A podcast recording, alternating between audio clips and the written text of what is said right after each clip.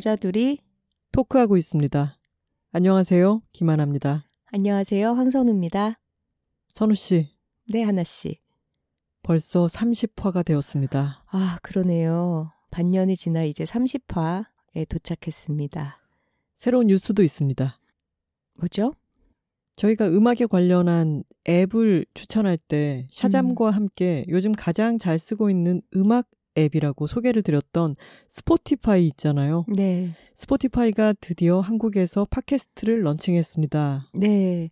스포티파이에서 음악을 들으시던 사용자분들도 꽤 계실 텐데요. 이제 팟캐스트 탭이 생겨서 거기로 들어가시면 어, 다양한 팟캐스트들을 들으실 수 있고 여둘톡도 지금까지의 회차가 전부 올라와 있습니다. 저희는 이야기 카테고리에 들어가 있고요. 이미 인기 팟캐스트에 올라가 있더라고요. 그러게요.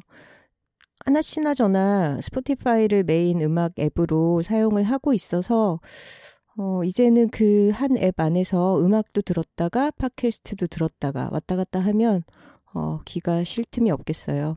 외국에 계신 어느 톡토로님께서 스포티파이에 서비스를 하실 생각은 없나요? 라고 물어보신 적이 있어요, 메일로. 음. 근데 그때는 저희가 할래야 할 수가 없었던 게 스포티파이 글로벌에는 이미 팟캐스트가 활발하게 어, 제공이 되고 있었지만 음. 한국에서는 팟캐스트를 런칭 자체를 안 했기 때문에 저희가 올릴 수가 없었죠. 네, 이제 모든 것이 시작되었습니다. 그렇습니다. 전 세계에 계신 톡토로 여러분, 선택지가 늘어나고 있습니다. 네, 이제 스포티파이에서도 여둘톡을 즐겨주세요. 저희가 지난번 가을 한담 이야기를 나눴는데요. 정처 없이 산책하듯이 발걸음 옮겨가는 대로 걷듯이 그렇게 얘기를 나눴는데 네, 그러다 보니까 또 어, 부정확한 정보를 전달하고 말았더라고요. 네, 지명에 실수가 있었습니다. 저희가 온양온천 갔다가 어느 은행나무길이 유명하대라고 갔던 곳이 저희가 안산이라고 말을 했는데 음. 사실은 아산이었습니다. 네, 경기도 안산이 아닌 충청도 아산이죠. 저희도 사전에 계획을 하고 갔던 게 아니라 당시에 갔을 때 안산이 여기서 멀지 않고 이쪽으로 외국인 노동자분들이 여행을 많이 오신다 정보를 접했는데 그게 혼동을 일으켰나 봐요. 안산이 아니라 아산입니다. 네, 정정하겠습니다. 그리고 지난 일주일간 어, 일이 많이 있었네요. 지난 일주일 동안 저희가 새로운 신체 활동을 한번 배워봤습니다. 그렇습니다. 여러분께 가을 한담을 전해드리고 직후에 저희도 가을에 아주 좋은 따사로운 햇볕 속에서 어, 새로운 춤을 한번 배워봤습니다. 그 춤은 훌라 훌라 춤이었습니다. 어, 어느 톡토로 분께서 본인이 훌라를 가르치는 일을 하는데 저희에게 한번 친구들과 함께 배울 수 있는 기회를 주고 싶다고 연락을 해 오셔서 어, 저희도 그렇잖아도 하와이 문화에 관심이 많고 또 하와이 딜리버리라는 음악 리스트도 운영을 어, 하고 있기 때문에 한번 배워보자 이렇게 의기투합을 해서 주변에 또 관심 있을 만한 친구들을 끌어모아서 야외 수업을 받게 된 거였죠. 그 친구들이 내나 수아진 선배들과 망타클. 어, 등등이에요. 날씨가 기온이 갑자기 떨어져서 야외에서 수업을 받기가 좀 쌀쌀하지는 않을까 걱정을 했는데 어, 한낮에는 햇살이 아주 따사롭고 잔디밭이 햇살에 기분 좋게 달궈져서 맨발로 잔디를 밟으면서 춤을 추는데 무리가 없더라고요. 조금 걱정이었던 건 저희가 수업을 받기로 했던 그날 당일부터 날씨가 영하로 떨어진다는 소식에 많이 긴장을 했지만 음. 생각보다 한낮에는 괜찮았습니다. 맞아요. 한파주의보가 그날 음. 내렸는데 그래도 낮에는 기온이 많이 올라갔죠. 한강 난지공원 잔디광장에 갔는데요. 잔디밭이 꽤나 넓고 햇빛이 너무 좋아서 음. 일단 그 잔디밭을 보고 있는 것만으로도 기분이 너무 좋았어요. 네. 선우 씨는 또 나 훌라 한번 배워볼까라는 얘기를 그 전에도 했었죠. 네, 원래 관심이 있었고 배워보고 싶었습니다. 근데 저희가 알록달록한 그 파우라고 하는 스커트를 나눠 입고 머리에는 꽃도 하나씩 플루메리아라는 꽃이죠. 하와이에서 많이 보이는 그 꽃장식을 머리에 달고 어 그렇게 음악을 틀어놓고 춤을 추니까 유치원생들이 어, 체험학습을 나왔다가 저희에게 물어보더라고요. 뭐 하는 거예요, 지금? 창피했습니다. 어, 아줌마들 수상한 사람 아니야. 이러면서 춤을 췄죠. 선우 씨는 그런 플루메리아 꽃을 달고 그런 손동작이나 이런 것도 떠올렸을 때 어울릴 법한데 저는 좀 안 어울리겠다는 생각을 했거든요. 하지만 또 안 해봤던 분야를 체험을 해보는 거는 사실 언제나 재밌지 않습니까? 맞아요. 그리고 친구들이 어, 춤추는 걸 좋아하는 친구도 있고 약간 뚝딱뚝딱 고장난 것처럼 어, 삐걱거리는 친구들도 있었는데 어, 다 같이 음악에 맞춰서 새로운 걸 배우면서 어, 서로의 잘 못하는 서투른 동작들을 보면서 참 많이 웃는 시간이었습니다. 그리고 훌라를 출 때는 기본적으로 스마일을 장착해야 한다고 합니다. 음, 맞아요. 슬픔을 표현할 때도 웃음이 기본이래요. 음, 음, 그게 하와이의 기후의 영향 같은 것도 있을 테고요.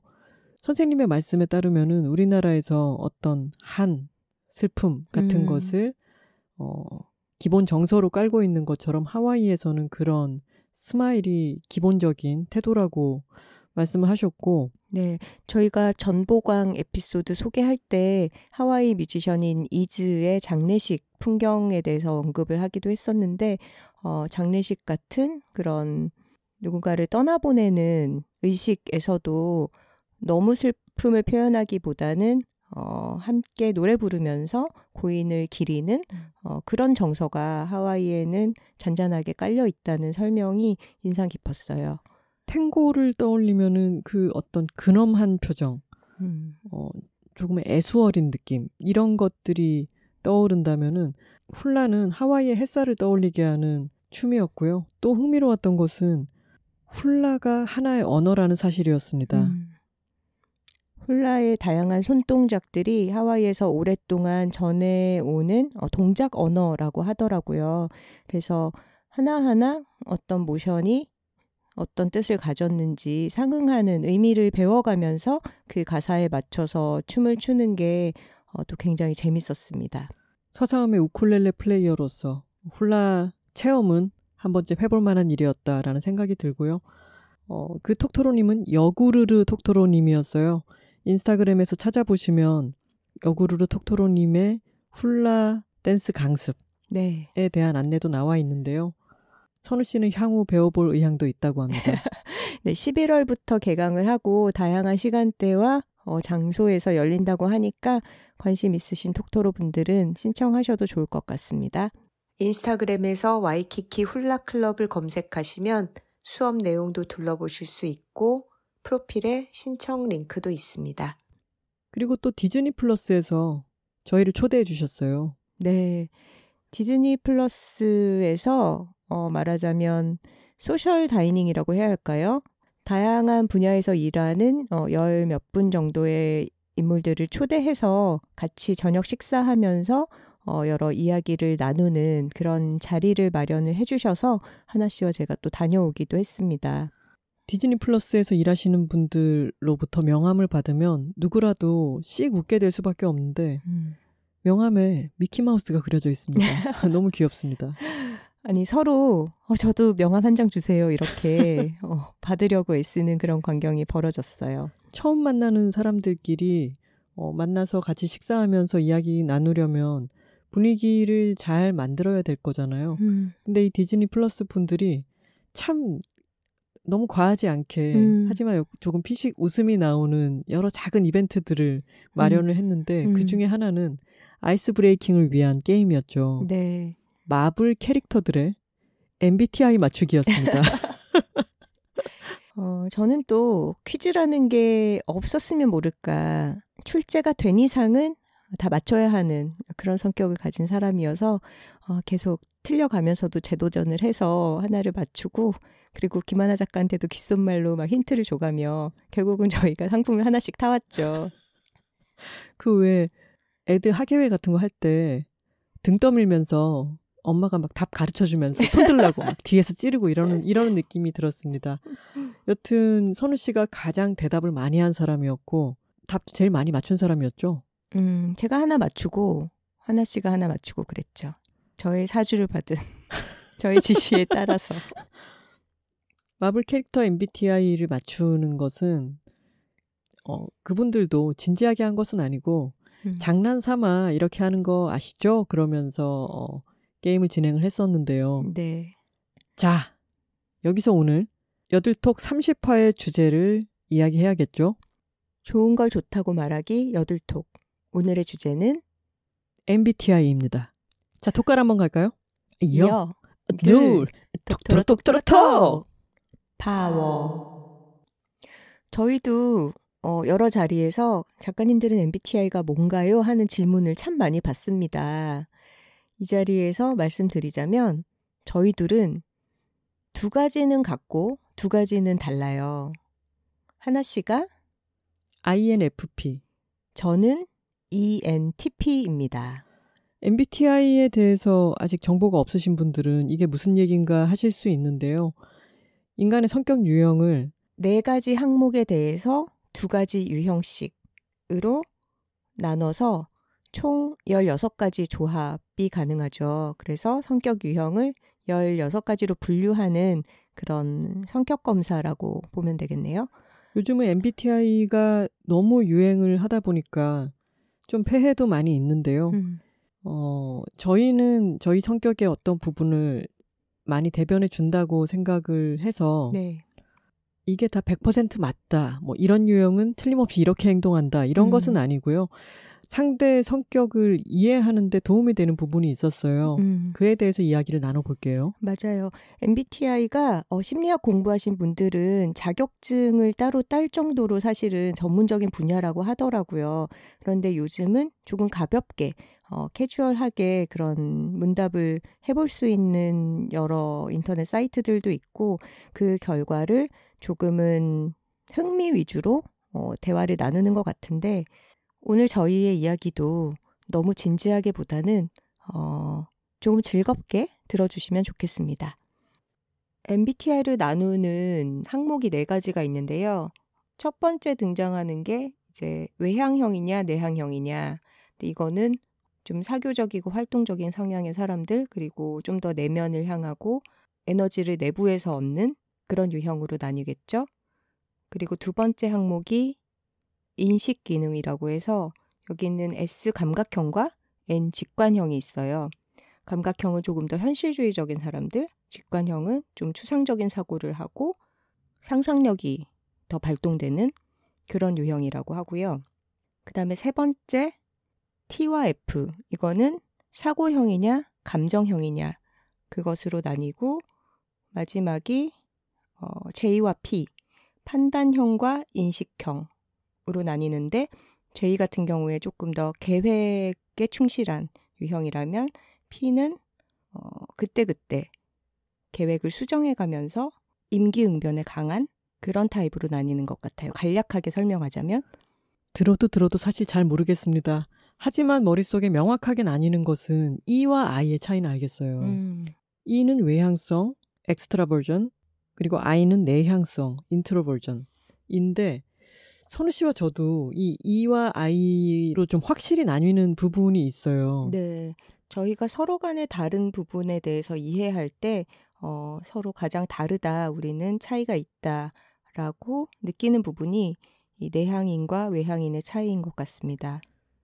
안 그래도 이번 훌라 수업할 때요. 음, 수화진 중에 수 선배, 마시는 사이를 쓴 이현수 선배가 같이 있었지 않습니까? 네. 정말 저희가 아는 가장 외향적인 사람 중에 한 명인데요. 어, 이 여구르르 선생님이 먼저 도착해서 수업 장소에 돗자리를 펴놓고 저희를 기다리고 있었어요. 그랬더니 이제 저희가 그쪽을 향해서 걸어가면서 마주쳤을 거잖아요. 그래서 간단하게 이렇게 목례를 하면서 왜냐면 거리가 떨어져 있으니까 음. 그냥 그리고 처음 만났고? 하면서 눈을 맞추는 음, 그 정도의 가벼운 인사를 하는데 옆에서 수 선배가 커다랗게 손을 흔들면서 알로하 소리를 지르는 거예요. 그래서 와 이 사람은 정말 찐이다. 저것이 외향형 인간이다. 음, 느꼈죠. 그리고 진짜 지난주에 무슨 일이 많았네요. 음, 저희 아파트 주민회의에 처음으로 참석을 했습니다. 음, 선우 씨와 제가 어, 주민회의에서 얘기해야 될 안건이 있었기 때문에 네. 처음으로 어, 나갔는데 음. 저는 주민회의 끝나고 좀 늙었어요. 적성에 좀 안 맞는 활동이었죠. 아, 선우 씨는 적성에 맞았어요? 어, 딱히 맞는다기보다 그냥 필요하니까 하면 한다. 음, 어, 그렇게 힘들지는 않다. 음, 하지만 하고 싶은 훨씬 더 많은 활동들이 있죠. 일요일 저녁에 뭐 집에서 루미큐브를 한다거나 고양이들과 논다거나 주민회의를 참석하는 게 너무너무 하고 싶은 활동은 아니지만 어, 필요해서 나갔을 때 거기 참석해서 내 의견을 얘기하는 게 어렵지는 않은 것 같아요. 너무나 다양한 연령대, 너무나 다양한 성향을 지닌 주민들이 나와서 체계적으로 회의를 진행하는 것도 아니고 음. 이 안건 얘기하다가 결론이 안 난 채로 저 안건으로 넘어갔는데 다른 음. 사람 말허리를 자르면서 음, 말허리 자, 자르지 말라고 하면서 자기도 말허리를 자르고 그런 아비규환 속에서 저는 점점 뺨이 홀쭉해지면서 늙어갔는데 옆에서 선우 씨가 손을 탁 들더니만 해야 할 말을 또랑또랑한 목소리로 논리정연하게 착 얘기를 하는 거예요. 음, 저는 어떤 여러 가지 분위기가 내 말을 들을 준비가 돼 있는 사람들에게 말할 때는 에너지가 그래도 덜 쓰이고 훈련도 많이 된 편이지만 그때는 와 이런 상황이라니 음. 매우 당황하고 있었는데 선우 씨가 할 말을 또박또박 다 하더라고요. 음, 제가 그래서 집에 돌아와서 계속 늙은 얼굴로 너무 든든해. 음. 황선우가 있어서 너무 든든해. 우리 집 외교관 외향인이 하나 있어야 돼. 라고 100번쯤 얘기했죠. 저의 MBTI 유형인 ENTP가 어, 한 줄 요약 설명 같은 걸 찾아보면 어, 논쟁을 좋아하는 변론가 뭐 이런 식으로 요약이 되더라고요. 음. 근데 제가 그렇게 말싸움을 즐기는 편은 아닌데 어, 필요에 의해서 어, 저의 의견을 뭔가 피력을 해야 된다. 우리 집 가족들을 위해서 뭔가를 어, 의견을 펼쳐야 한다라는 상황이 됐을 때는 어, 전투력이 상당히 올라가는 것 같습니다. 그 부분은 또 전투력은 제가 더 세기도 하잖아요. 어, 그렇죠. 저는 어 저희 여자들이 살고 있습니다. 책에도 썼지만 윗집의 부당한 행위에 대해서 갑자기 감정적으로 폭발해서 어, 정말 말싸움을 할 때는 어마어마한 화력을 자랑합니다. 근데 그것은 이제 감정적으로 격발하는 것이고 음, 그럴 때 그 주민회의의 아비규환 속에서 이성을 제대로 붙잡고 또박또박 얘기하는 것은 저는 그게 잘 안 되는 것 같아요. 음, 차라리 말싸움을 하면 했지. 어, 그러네요.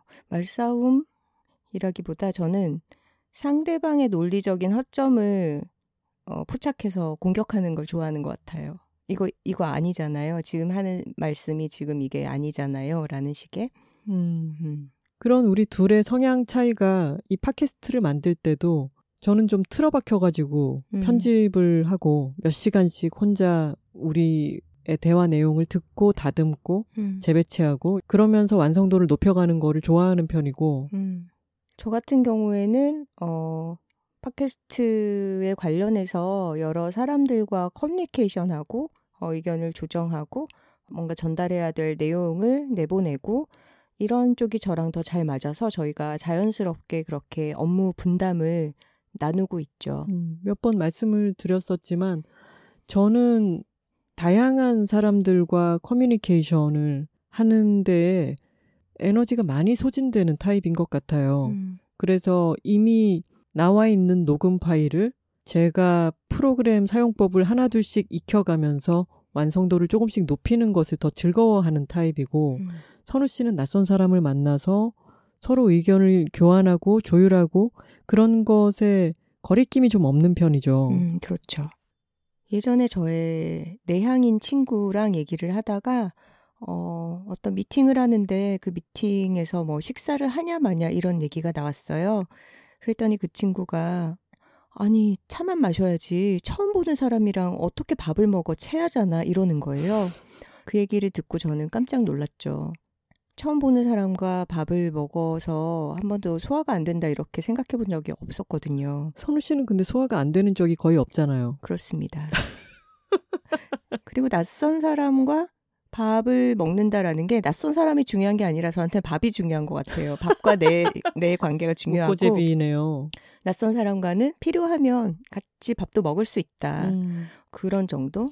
저는 지금은 이제 훈련이 많이 되어서 낯선 사람과 밥을 먹는 상황이 생기면은 음. 밥을 잘 먹고 얘기도 잘 하게 되었지만 저는 그 친구분이 어떤 얘기 하는지 이해를 하거든요. 음. 저도 그 전까지는 생각해보지 못했었는데, 어, 그 뒤로, 아, 그렇지, 내향인들에게는 이게 굉장히 힘든 일일 수 있겠다라는 음. 거를 많이 생각해 보게 됐어요. 음. 그때 일을 계기로. 음. 오늘의 여둘픽은 내향인과 외향인으로서 자기에게 도움이 되었거나 이입이 되었던 컨텐츠를 하나씩 추천하기인데요. 제가 추천할 책은 지난 언젠가의 회차에 짧게 소개했던 적도 있지만 내향인의 바이블이라고 하는 수정 케인이 쓴 콰이어트라고 하는 책입니다. 이 책이 저의 여둘픽인데 이 책 내용을 얘기 중에 녹여서 함께 이야기를 할게요. 수정 케인은 콰이어트 자체가 전 세계적인 베스트셀러가 되었고 이 책을 집필할 때도 이미 여러 다양한 강연 활동을 하고 있는 사람이었어요.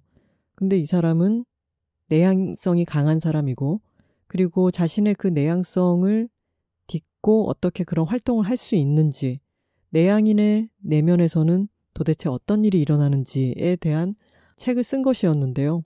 일단 외향성과 내향성이라고 하는 것은 내성적이냐 활발하냐 한 것과는 관련이 있기도 하지만 그게 딱 맞는 건 아니거든요. 음. 이 콰이어트 책에서 저는 가장 놀라웠던 지점은 뭐였냐면 어린 아이들이 있는데 음. 그 위에다가 이렇게 흑백이나 아니면 색색의 모빌 같은 거를 이렇게 흔들었을 때 음. 그걸 보고 막 잡으려고 깍깍 소리를 내고 활발한 반응을 보이는 아이가 있고 음. 위에서 모빌이 막 흔들리건 말건 별로 관심이 없고 잠을 잘 자고 음. 그런 아이가 있어요. 근데 이런 두 아이 중에 어떤 아이가 내향형 아이일까요? 라고 하는 음. 질문에 대한 답이 음. 활발한 아이라는 거였어요. 음, 첫 번째 유형에. 네. 어. 어, 두 번째 별로 반응이 없는 아이에게는 그것이 그렇게 커다란 자극이 되지 않는 거예요. 음. 이게 아주 헷갈리기 쉬운 부분이죠. 음. 보통 외향형이라고 하면은 여러 지각이라든가 충동, 성격의 방향이라고 하는 게그 외부 자극을 향해 있는 것을 외향형이라고 하고 어떤 관심이나 심리적 작용이 내면을 향하는 것을 내향성이라고 한다면 음. 그 모빌의 실험 결과랑 약간 얼핏 배치되는 느낌이 들잖아요. 음. 그 얘기가 너무 맞는 것 같은 게 제가 아기 때 너무 잠만 자서 저희 엄마가 애가 죽은 줄 알고 들여다보면 그냥 쌕쌕거리고 자고 있었대요. 그러니까 뭐 옆에서 무슨 소리가 나든 누가 뭐라고 하든 뭐 어떤 일이 있어도 굉장히 무디고 잠을 길게 자는 아이였던 거예요. 음. 그런 제가 외향인으로 자라났죠. 음. 그러니까 외부 자극이 선우 씨 같은 아이에게는 그 정도의 자극은 그렇게 크지 않은 거예요. 음. 근데 내향적인 아이에게 그 정도의 자극은 너무 고자극이 되는 거죠. 음, 그래서 반응을 음. 활발하게 내보이는 거군요. 네. 그래서 예전에 공유 오피스 위워크에 선우 씨가 갔던 적이 있었잖아요. 음. 어, 공유 오피스 몇몇 곳을 투어를 해서 둘러보고 그리고 그 중에 위워크가 괜찮겠다 해서 한동안 다녔었는데 그 투어를 저는 또 구경하는 건 좋아하기 음. 때문에 음. 같이 갔죠. 그렇죠. 그래서 제가 위워크를 두고 와 여기 진짜 힙하고 요즘의 오피스들은 또 이렇게 돌아가는구나 너무 신기하다. 음. 그리고 여긴 내향인의 지옥이야라고 얘기했었죠. 음. 저는 거기서 일을 하는 건 상상을 할 수가 없어요. 음. 저는 집에서 어, 조용하게 틀어박혀서 일을 하기보다는 주변에 좀 지켜보는 눈도 있고 약간의 생활 소음도 발생을 하고 어, 그렇게 공적인 장소에서 일을 하는 게 더 효율이 높아요. 그래서 공유 오피스를 찾아봤던 거였고 어, 거기서 실제로 업무 효율이 좋았습니다. 그런데 하나 씨 같은 경우에는 거기를 둘러보고 아 되게 멋지다. 요즘은 이런 곳을 되게 잘 해놓는구나. 하지만 나에겐 지옥이다. 이런 고백을 한 거죠. 저는 광고회사를 다닐 때도 제 노트북 뒤로 사람들이 내 노트북에 내가 뭘 쓰고 있는지를 들여다보지 않는다는 걸 알고 음. 있음에도 그 시선이 내 노트북이 보이는 곳에 사람들이 다닌다는 것만으로도 일을 못했어요. 음, 정말 형편없는 직원 아닙니까? 어, 그렇다기보다는 본인의 개인 오피스를 가져야 되는 음. 임원형의 직원인 거죠. 아유, 내가 그때 내 방이 따로 없어가지고 그렇게 힘들었구나. 음, 그런 거죠. 음, 저는 그래서 카피를 쓸 일이 있으면은 회사 휴게실 제일 끄트머리에 자리에 가서 혼자 쓰거나 음. 그렇게 좀 구석 자리를 찾아서 도망 다니곤 했어요. 노트북을 갖고 갔었나요? 네. 어, 데스크탑이 아니라서 다행이었네요. 데스크탑이었으면은 혼자. 공책 들고 다니는 거죠. 그리고 생각해 보면은 예전에 저희 엄마 이옥선 음. 씨가 그런 말을 했었거든요. 엄마는 제가 집에서 하도 공부를 안 하길래 나가서 밖에서는 공부를 하는 줄 알았대요. 근데 저는 다른 친구들이 있고 바깥의 공간에서는 어차피 일을 아니 공부를 못 했기 때문에 음, 밖에서는 그냥 친구들이랑 놀고 집에 와서 엄마 아빠 다 자고 진짜 조용해졌을 때 음, 집에 TV 틀어놓은 놓은 소리 안 들릴 때 음. 그때 그러니까 물론 자주 공부를 할 수는 없고 시험 기간에만 열심히 했겠죠. 그럴 때만 집중을 할 수 있었어요. 음. 지금 생각해 보면은 저의 예민함이라는 것을 그 당시에 좀 알았다면은 그런 걸 사람들에게 얘기하거나 내가 좀 더 조건을 만들려고 노력했을 텐데 음. 그냥 그런 것에 대해서는 잘 몰랐던 것 같아요. 음. 어, 모두가 잠든 뒤에야 비로소 책을 펼 수 있는 음, 지나치게 내향적인 사람이었던 거군요. 그랬던 거죠. 그래서 저는 회사 그만두고 난 뒤에 혼자 프리랜서를 했을 때 아주 행복했어요. 음. 나 혼자만 집중해서 일을 할 수 있고 그리고 회사를 다닌다는 거는 저는 처음에 이제 대기업을 들어갔으니까 일단 사람이 너무 많잖아요 공간에 한 팀만 해도 많지만 수없이 많은 팀이 넓은 오피스에 이렇게 가득 있고 음. 동기들도 너무 많고 그러니까 그것 자체가 저한테는 고자극이었던 것 같아요 음. 매일매일 수많은 사람들과 부대끼게 되는 상황 음. 근데 그런 거를 알아가는 것도 다 사회생활을 통해서 스스로를 알게 되는 거죠 음, 맞아요. 제가 회사 생활을 할 때 지금처럼 MBTI가 유행하기 훨씬 전이었는데 어, 회사 연수원에서 워크샵을 하면서 처음으로 MBTI라는 개념을 접하게 됐어요. 음. 그러니까 거의 한 15년 전이었던 것 같아요. 근데 저희 회사는 대기업 계열사인 잡지사여서 조금 특이한 조직이었어요. 그 연수원에서는 음, 다양한 계열사들의 워크샵을 치르면서 강의를 하셨는데, 뭐 예를 들면 뭐 중공업 같은 그런 계열사와 음. 잡지사는 너무너무 이 모여 있는 사람들이 다른 거죠. 두산이었으니까 정말 다양한 사업군들이 있었겠네요. 그랬죠. 음. 건설이나 뭐 이런 음. 계열사도 있었고. 근데 잡지사에 모여 있는 사람들의 그 MBTI 검사를 어 돌려서 하고 나서 이제 결과 분석을 해 주시면서 그 강사분이 그러시더라고요. 와, 이런 분들 처음 봤다. 음. 이렇게 비율 구성이 되어 있는 조직은 처음 봤다라고 하셨는데 그 당시에 어 저희 회사 사람들의 결과가 NF들이 되게 많았어요. 음. 응. 보통은 S와 T가 한국의 조직 생활에서는 많이 발현되는 유형이고 음. NF들이 많고 어, 외향과 내향이 섞여 있는데 외향인들이 좀 더 많았던 것 같고 음. 그래서 그 결과에 대해서 언급을 하시는데 그게 굉장히 재미있었어요. 우리는 회사 생활을 할 때 내 주변 사람들과 내가 어, 당연히 부딪히잖아요. 근데 그랬을 때 왜 저 사람은 나같이 생각하고 행동하지 않을까 이상하다라고 음. 판단을 내리기가 쉬운 거죠. 혹은 내가 그들에게 융화되기 쉽지 않을 때 나는 왜 이렇게 이상할까? 나는 음. 왜 저들과 이렇게 다를까? 그렇게 생각하게 되기가 쉬운데 그럴 때는 기준이 마치 두 가지밖에 없는 것처럼 느껴져요. 음. 나 아니면 저 사람. 음. 그런데 MBTI에 대해서 듣고 배우고 나니까 어, 이 유형이라는 것이 16가지로 확장이 되더라고요. 음. 사람들마다 어, 이런 단순한 잣대로만 나눠도 조합에 따라서 이렇게나 다양하게 어, 다른 생각과 행동을 한다. 음. 그러니까 너네들이 서로 융합하기 힘든 거는 너무 당연한 일이다. 음. 라는 걸 그때 어, 워크샵에서 가르쳐 준 거죠. 서로의 다름을 더 인지하게 만들어 주는 거군요. 그렇죠. 너도 이상하지만 저 사람도 이상하고 이상한 사람들끼리 서로 어, 조금 양보하면서 지내라. 음. 어, 그런 식으로 어, 조직이 잘 굴러가게끔 하는 교육이었던 것 같아요. 음. 요즘은 이 MBTI 과몰입을 한 사람들이 워낙 많아서 면접을 볼 때 이미 음. 막 MBTI 유형이 뭐냐라고 물어보기도 한다는데 음. 그거는 그러면 안 되는 거 아닌가요? 어, 그건 굉장히 차별적인 질문이죠. 음. 저도 회사 생활이 힘들기는 했지만 음. 못한 편은 아니었거든요. 음. 그리고 대기업 회사 생활을 하면서 저는 익힌 기술들이 정말 많다고 생각해요. 음. 어, 그렇기 때문에 이 사람이 들어와서 일을 잘할 만한 유형을 음. 미리 선, 선별해서 음. 뽑는다는 것은 기회를 박탈하는 일이고 음. 회사로서도 그 다양성을 훼손하는 일이죠. 음. 하지만 만약에 톡토로 여러분들이 취준생들도 많이 계시잖아요. 네. 만약에 면접에서 MBTI를 물어보는 그런 회사가 음. 있다라고 하면은 일단 일 잘할 것 같은 유형으로 거짓말을 하십시오. 맞아요. 뭐 외향형이라 누구라고 그러고, 해야 돼?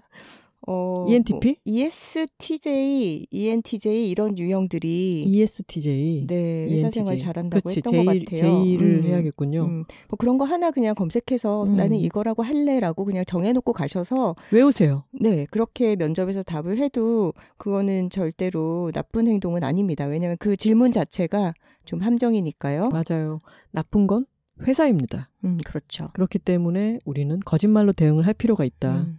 우리 인프피 이런 연약한 사람들은 안 그러면 취업을 못 해. 스스로를 방어하시라는 거 팁을 네. 드리고 싶고 그리고 정말로 MBTI가 절대적인 게 아니잖아요. 음. 이런 성격 유형의 사람이어도 개개인의 어떤 성실성, 노력 어, 이런 것들은 또 이 유형에 담기지 않는 부분이니까요. 음. 아까 얘기했던 콰이어트로 잠시 돌아가서 이야기를 하자면 내향인인 저는 이 책을 읽고서야 아 정말 나의 성격을 정말 잘 이해해주는 사람이 쓴 책을 만났다. 음, 그리고 내향인들 안에서 어떤 일이 벌어지는지를 남이 써놓은 글로 내 내면이 드러나 있는 것처럼 느껴지니까 너무 반갑고 정말 한 줄기 빛이 되었습니다. 음, 달리 내향인의 바이블이라고 불리는 게 아니더라고요. 어, 중요한 포인트는 아까 얘기했던 것처럼 내향인에게는 외부의 자극이라고 하는 게 외향인이 느끼는 것보다 훨씬 더 고자극이 될 수 있으니까 음, 그런 내면의 에너지를 잘 분배하는 기술을 함양하라. 음, 라고 하는 게 중요한 부분이에요. 그러니까 내향인들이 잘할 수 있는 일은 이 사람들은 내면의 일에 관심이 많고 저도 그렇잖아요. 뭐 종교라든가 신화라든가 정신 세계의 작동이라든가 이런 데에 대해서 관심이 많고 음, 실용적으로 세상이 돌아가는 것보다는 좀 약간 여러 단계를 건너뛴 이상을 음, 그린다든가? 음, 좀 터무니없는 소리를 할 때도 있지만 사회에 내 신념을 맞추려면 어떻게 해야 할까를 생각을 많이 하는 타입이잖아요. 음, 그러니까 어떤 사람들에게는 내가 사회에서 잘 맞춰서 잘 적응해서 어, 지내는 것보다 내 내면과 내가 하는 일이 얼마나 일치하는가가 에너지를 덜 소진시키는 게 되기도 하는 거죠. 음, 그래서 내향인의 경우 어, 외부 자극 때문에 자신의 에너지가 흐트러져 버리기가 쉽기 때문에 음, 내가 어떨 때 에너지 소진이 정말 큰가. 이를테면 저는 주민회의라든가 음, 홍대역 9번 출구 앞을 지나가면 늙어버리거든요. 음, 굉장히 힘들어하죠. 네.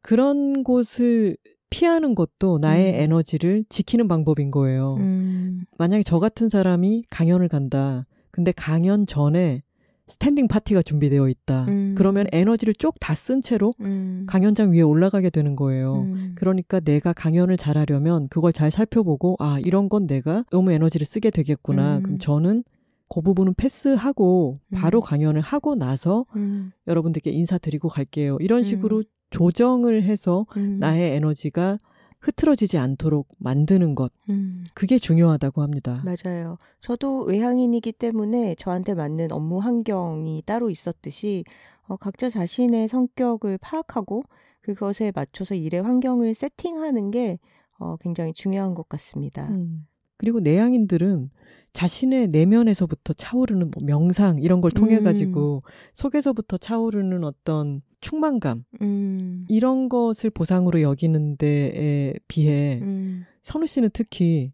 어떤 외부의 명시적인 음. 보상, 음. 물리적이거나 어떤 쾌감을 줄 수 있는 음. 지표 같은 것을 좋아하잖아요. 맞아요. 그런 어떤 외부적인 자극을 계속 추구하고 받아들이는 경향이 있는 것 같아요. 음. 그래서 하나 씨랑 같이 문화 생활을 해봐도 하나 씨는 뭐 좋은 공연을 하나 다녀왔다. 그러면 그것의 여운을 좀 오래 곱씹으려고 하는 편이고 저는 어, 시간이 날 때마다 계속 새로운 걸 채워 넣으려고 하는 편이죠. 음. 그런 것에서도 저희의 차이가 있네요. 음. 그리고 어떤 일을 하더라도 선우 씨는 기본적으로 멀티태스킹을 음. 아주 잘하는 사람이고 음. 저는 한 가지 일을 하고 있으면 대답을 못 하잖아요. 음. 제가 할 수 있는 건 껌을 씹으면서 길을 걸어가는 것 뿐이에요. 팟캐스트 들으면서 걷는 거는요? 아, 그 정도는 가능하네요. 그러다가 딴 생각으로 빠지고 막 그러지 않나요? 이렇게 얘기해보면 그 내향인들 특히 인프피들이 참 귀엽지 않습니까? 뭐, 어, 뭐가 귀여워요? 아니 귀여워요. 멀티태스킹을 못하고 하나를 경험하면 그거를 소화하는 시간을 가져야 되고 그런 게 저는 되게 귀엽게 느껴져요. 제가 그래서 선우 씨가 얼마나 든든한지 몰라요. 이런 험한 세상에서 저처럼 작고 연약한 사람을 저만 믿고 따라오세요. 네. 그런데 외향인이라고 해서 스탠딩 파티 같은 걸 반드시 좋아하진 않습니다. 음. 하나 씨도 내향인이지만 저희가 이번 주에 있었던 여러 가지 모임이나 행사 같은 데 가서 굉장히 활발하게 이야기 잘 나누고 음. 재밌어 하잖아요. 그건 제가 수전 케인의 Quiet를 읽었기 때문이죠.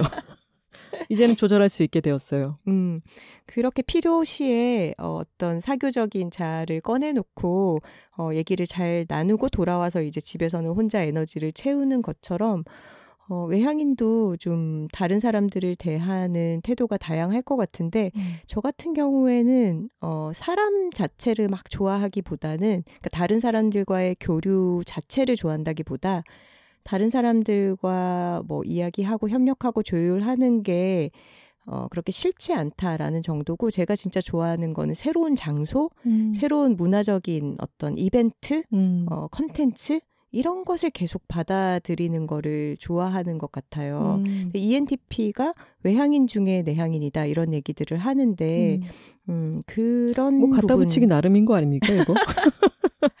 그런 부분일 수도 있을 것 같아요. 그러니까 사교적인 성향이라기보다는 사교가 그리 어렵지 않고 그렇죠. 어렵지 않지만 대신에 새로운 정보, 새로운 장소 그런 것들을 나에게 인풋하는 것을 음. 즐거워하는 거로군요. 그렇죠. 음. 그래서 저 같은 경우에는 가만히 내버려 두면 늘 가는 곳만 가서 먹는 음식만 음. 먹고 계속 그것을 되풀이하면서도 별로 질리지 않아 하는 음. 편이고 그렇기 때문에 오히려 음. 어느 순간 이후로는 의식적으로라도 훌라춤? 음. 나랑 진짜 안 어울리겠지만 파우를 입고 음. 잔디밭을 맨발로 밟으면서 춤을 춰봐야겠어. 해봐야겠다. 어, 그 느낌이 나에게 또 어떤 자극이 될지는 모르는 거니까 음. 시도해봐야겠어. 라는 것을 의식적으로 추구하고 있어요. 음. 선우 씨는 또 반대로 모든 수많은 정보를 계속해서 받아들이고 그것에 쉼표가 없이 자꾸만 이어져 가는 것들. 음. 끊임없이 멀티태스킹을 하고 정보를 수집하는 데서 오는 자신도 몰랐던 피로감 같은 것을 저랑 같이 있으면서 좀 풀게 되지도 않았나요? 그런 면이 있죠. 그렇다고 해줘요. 네, 그런 면이 있어요. 그러니까 저같이 어, 나는 피곤하지 않아, 나는 괜찮아라고 하면서 계속 어, 새로운 것들을 받아, 받아들이다 보면 사실은 일뿐만이 아니라 생활에서도 음. 번아웃이 오기가 쉬운 거죠. 음, 내가 난 이거 즐겁고 안 지치는데? 라고 생각하지만, 음. 그러다가, 아, 이게 내가 아주 무리를 하고 있었던 거였구나라고 음. 나중에 깨닫게 되는 그런 음, 것. 맞아요. 의식적으로 여백을 두려는 노력을 하게 됐죠. 음. 아까 외향인들은 어떤 보상이 외부적인 보상, 체계에 더 잘 반응하는 경향이 있다. 이런 이야기를 했는데 반면에 내향인의 강점이라고 할 수 있는 것은 외부 보상이라고 하는 게 그렇게 크게 작용하지 않는데요. 음. 그건 달리 말하면 외부적 보상에서 자유로운 편이라는 거죠. 음, 중심이 자기 안에 있다고도 볼 수 있겠네요. 네. 어, INFP가 음. 물질에서 그렇게 크게 행복을 느끼지 않는 타입이어서 음. 16개 MBTI 항목 중에 수입이 가장 낮은 MBTI로 꼽히곤 하잖아요. 그렇다면서요. 좀 뭐 숫자나 세속적인 어떤 번영보다는 자신의 신념, 어, 자기가 믿는 이상을 실현하는 것 이런 쪽에 더 관심이 가 있는 사람들인 것 같아요. 저희 주변의 친구들을 봐도 어, INFP 유형의 친구들이 예술적인 활동에 종사하거나 어, 그런 직관이 아주 뛰어난 그런 친구들이 많이 있고 또 그들이 혼자 있을 때는 아주 조용한 자신만의 동굴에서 평화롭게 지내고자 하지만 어떤 책임을 졌을 때 그걸 위해서 정말 다른 자아를 꺼내놓고 아주 큰 사람으로 리더의 자리에 서는 그런 경우도 많이 보게 됩니다.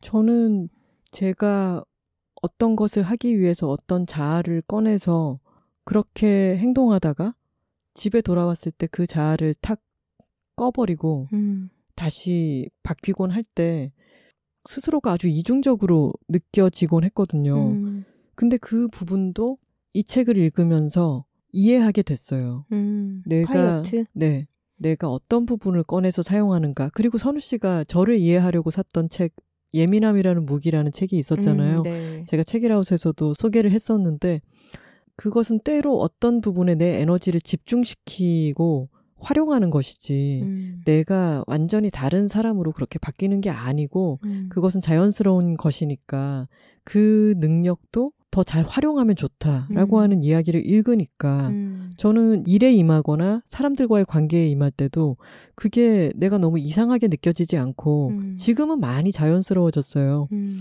제가 말하기를 말하기에서 어린 시절에 너무너무 수줍음이 많아서 반 아이들과도 얘기를 못하고 너무 내성적이었던 아이가 점점 어떻게 다른 사람들에게 관심을 갖고 내가 안 해보던 일도 계속 더 해봐야 내 세계가 넓어지는구나를 깨닫고 수없이 많이 연습을 했던 부분이 화분에서 숲으로라고 하는 글로 있는데 저는 그때 이후로요. 나 자신과 아주 편안해졌어요. 음, 그래서 다른 사람을 만났을 때 내가 어떤 데에 집중하고 내 에너지를 어떻게 아끼고 그리고 일에 있어서도 내가 어떤 것은 타협하지 못하겠지만 이 부분에는 내가 어떻게 에너지를 쓸 수 있고 이것을 나의 내면의 지형도를 음. 좀더 파악하게 된 거죠. 음. 근데 그것은 일생을 두고 정말 중요한 과업이라는 생각이 들어요. 네. 저희가 반복적으로 하게 되는 이야기지만 어, 자기 스스로를 아는 것으로부터 어, 많은 행복과 자유와 여러 가지가 시작되는 것 같습니다. 음. 보상에서 자유롭다는 것은 내가 살아갈 삶, 내가 해나가고 싶은 일에 있어서 사람들이 아니야 이렇게 해야지, 아니야 이렇게 해야 네가 더 유리한 거야 이런 식의 옆에서의 이야기에 덜 휘둘린다는 뜻이 되겠죠. 음, 좀 올드하게 느껴지지만 법구경에서 제가 너무 좋았던 음, 한 문장이 뭐였냐면 모든 장애물을 태워버리는 불처럼 그는 그 자신의 길을 향해 나아간다. 라고 하는 문장이었는데 음, 내향인 톡토로 여러분들은 자신의 내면의 힘을 믿는 것, 음, 어, 그래서 다른 사람들이 이것이 올바른 삶이다, 이것이 더 바람직한 것이다 라고 이야기하는 여러 가지 외부의 말들이나 보상 체계와 별도로 나아갈 수 있는 힘이 내 안에 있다는 것을 좀 더 믿으시면 음, 더 진실된 삶을 살 수 있고 그것이 더 충만한 행복으로 가닿는 길이라고 생각해요. 음, 아까 그 문장이 참 재밌네요.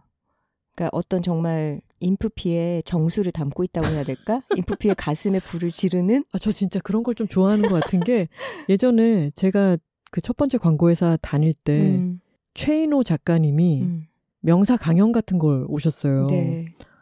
근데 어떤 얘기를 하셨냐면 그 집중에 대해서 이야기를 하면서 음, 뭐 보험조사원 같은 사람이 와서 이제 화재의 원인이 무엇이었는지를 그 건물의 잔해에서부터 찾아 들어가잖아요. 음. 그러면은 모든 기물들이 음. 발화점을 향해서 쓰러져 있다는 거예요.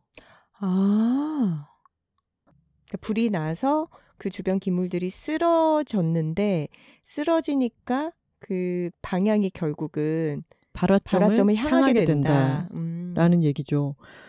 시각적으로도 머릿속에 확 어떤 이미지가 떠오르죠. 음. 그게 작품을 쓸 때 어떤 중심 주제가 있고 모든 문장들이 음. 그것을 향해야 된다라고 음. 하는 말씀으로 들려주셨던 것 같은데 음. 다른 걸 다 떠나서 저는 모든 것들이 발화점을 향해 있다라고 음. 하는 말이 제 또 가슴에 불을 붙였었거든요. 음. 다른 건 기억이 나지 않지만 저는 그 말은 오랫동안 기억에 남았어요. 음. 근데 법구경에서 비슷한 말을 또 한 번 마주치게 된 거였을 수도 있겠네요. 음.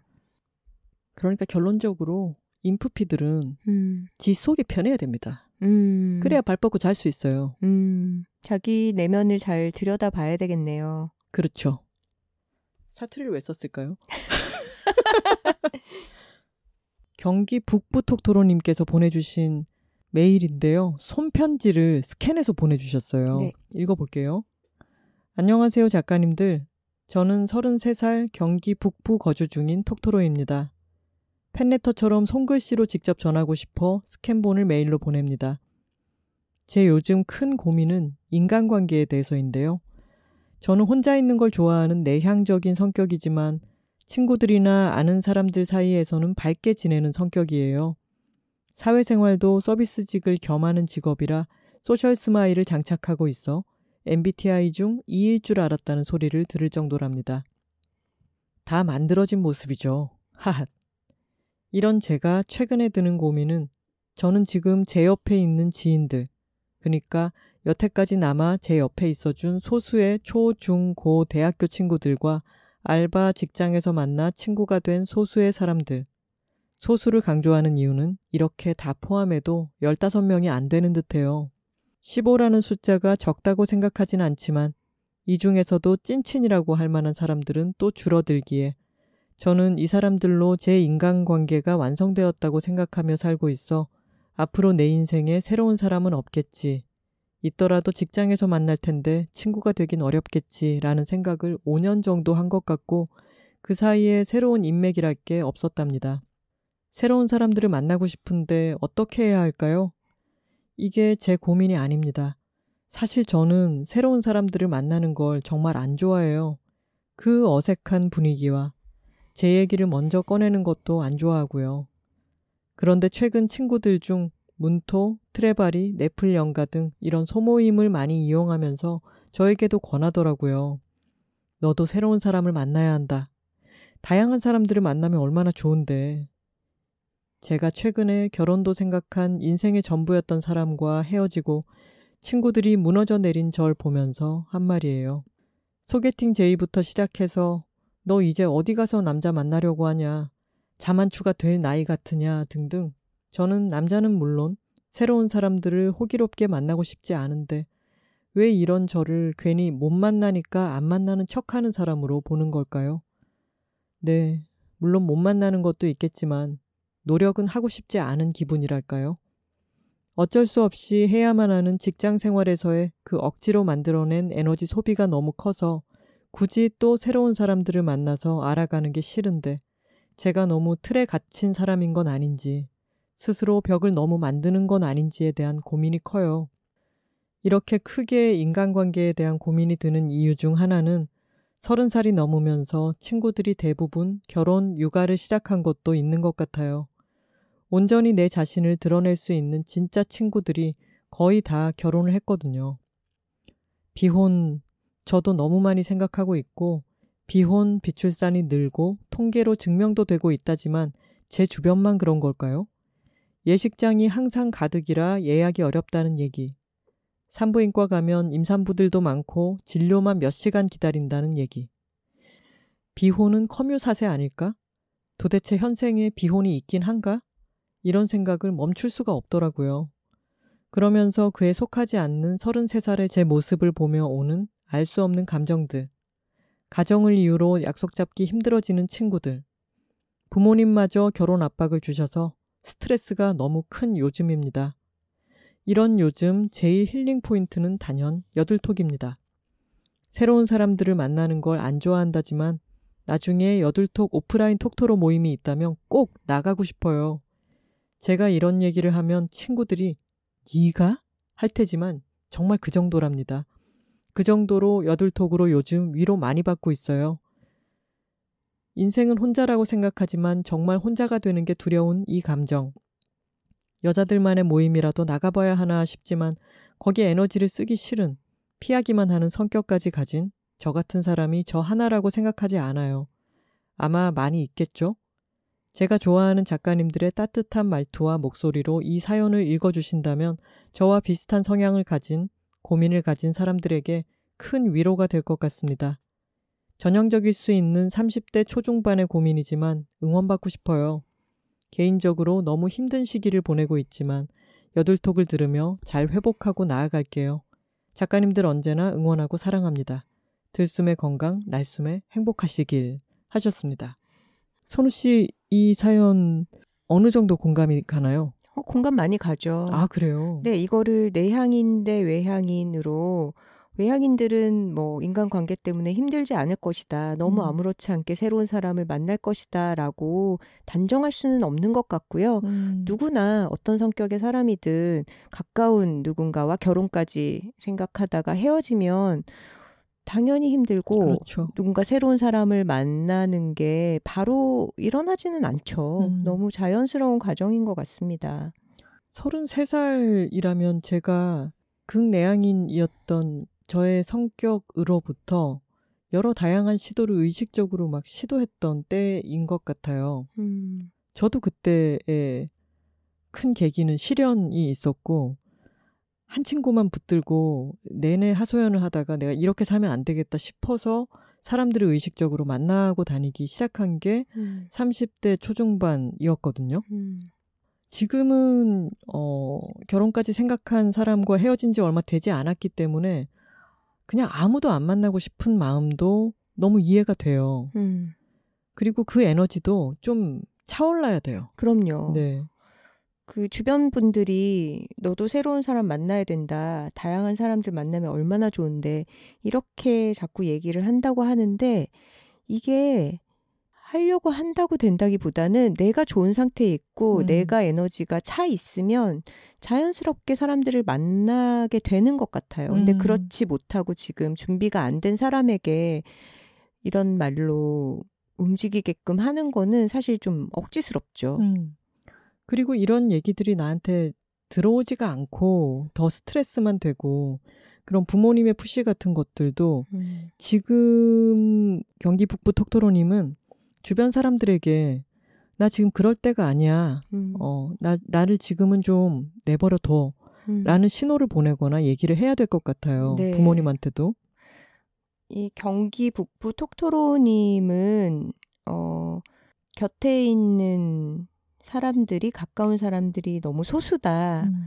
그리고 새로운 사람을 별로 만나고 싶지 않다 이런 얘기를 하셨는데 사실은 정말 가까운 사람은 15명도 많은 것 같아요. 그럼요. 응, 정말로 뭐 손안에 꼽을 정도의 가까운 친구들만 있어도 삶은 굉장히 단단하게 유지가 되는데 어, 지금 경기 북부 톡토로님이 느끼는 이런 많은 고민들은 어, 내 편이라고 생각되는 나의 친구, 내 사람들이 적어서가 아니라 그렇게 나에게 아주 가까이 있는 사람들인데 정말 내 마음을 이해해 주지 못하고 음. 나를 계속 푸시를 하고 있다라는 게 문제인 것 같아요. 가족들도 음. 뭐 결혼을 하라는 식의 압박을 주고 친구들도 자신의 삶의 형식이 뭐 결혼이나 출산 육아를 통해서 바뀌었을 때 그게 마치 굉장히 당연한 과정인 것처럼 음.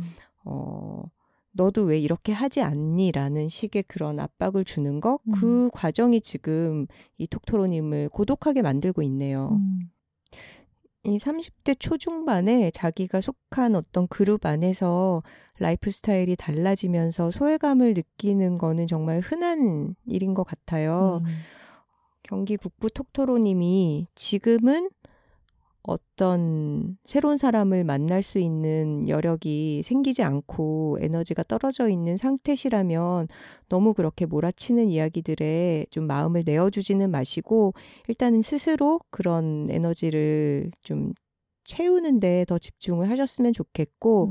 그런데 지금 바로 가까이에 있는 사람들이 좀 다른 방식의 삶을 살게 되면서 내가 소외감을 느낀다고 하면은 그런 부분에 있어서 통하는 친구의 존재는 좀 필요할 것 같아요. 음. 근데 그거를 막 억지로 만들려고 하기보다는 언젠가는 자연스럽게 생길 것이다. 대신에 좀 스스로의 에너지를 채우는데 더 먼저 우선순위를 두셨으면 좋겠다라고 말씀드리고 싶네요.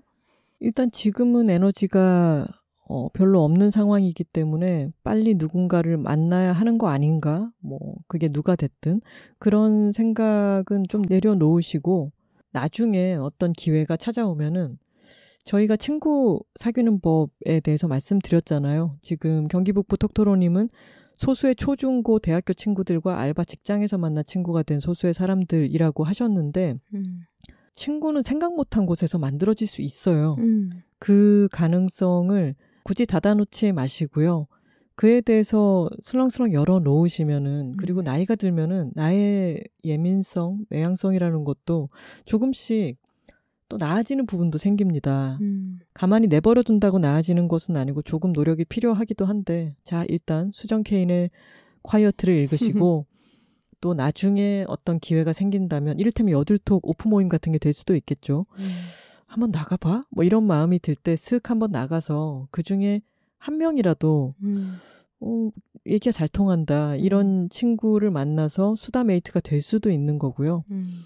저는 30대 중반, 후반을 향해 가면서 그때 또 아주 친하게 지내던 친구와 사이가 소원해지기도 하고 음. 또 여러 체력이 떨어지는 거라든가 내가 하고 있는 일을 얼마 동안 할 수 있을까 이런 걱정 때문에 좀 많이 침울해지는 때도 있었어요. 음. 그러다가 어, 지금 저희 집 외교관 황선우 씨를 만나게 되었습니다.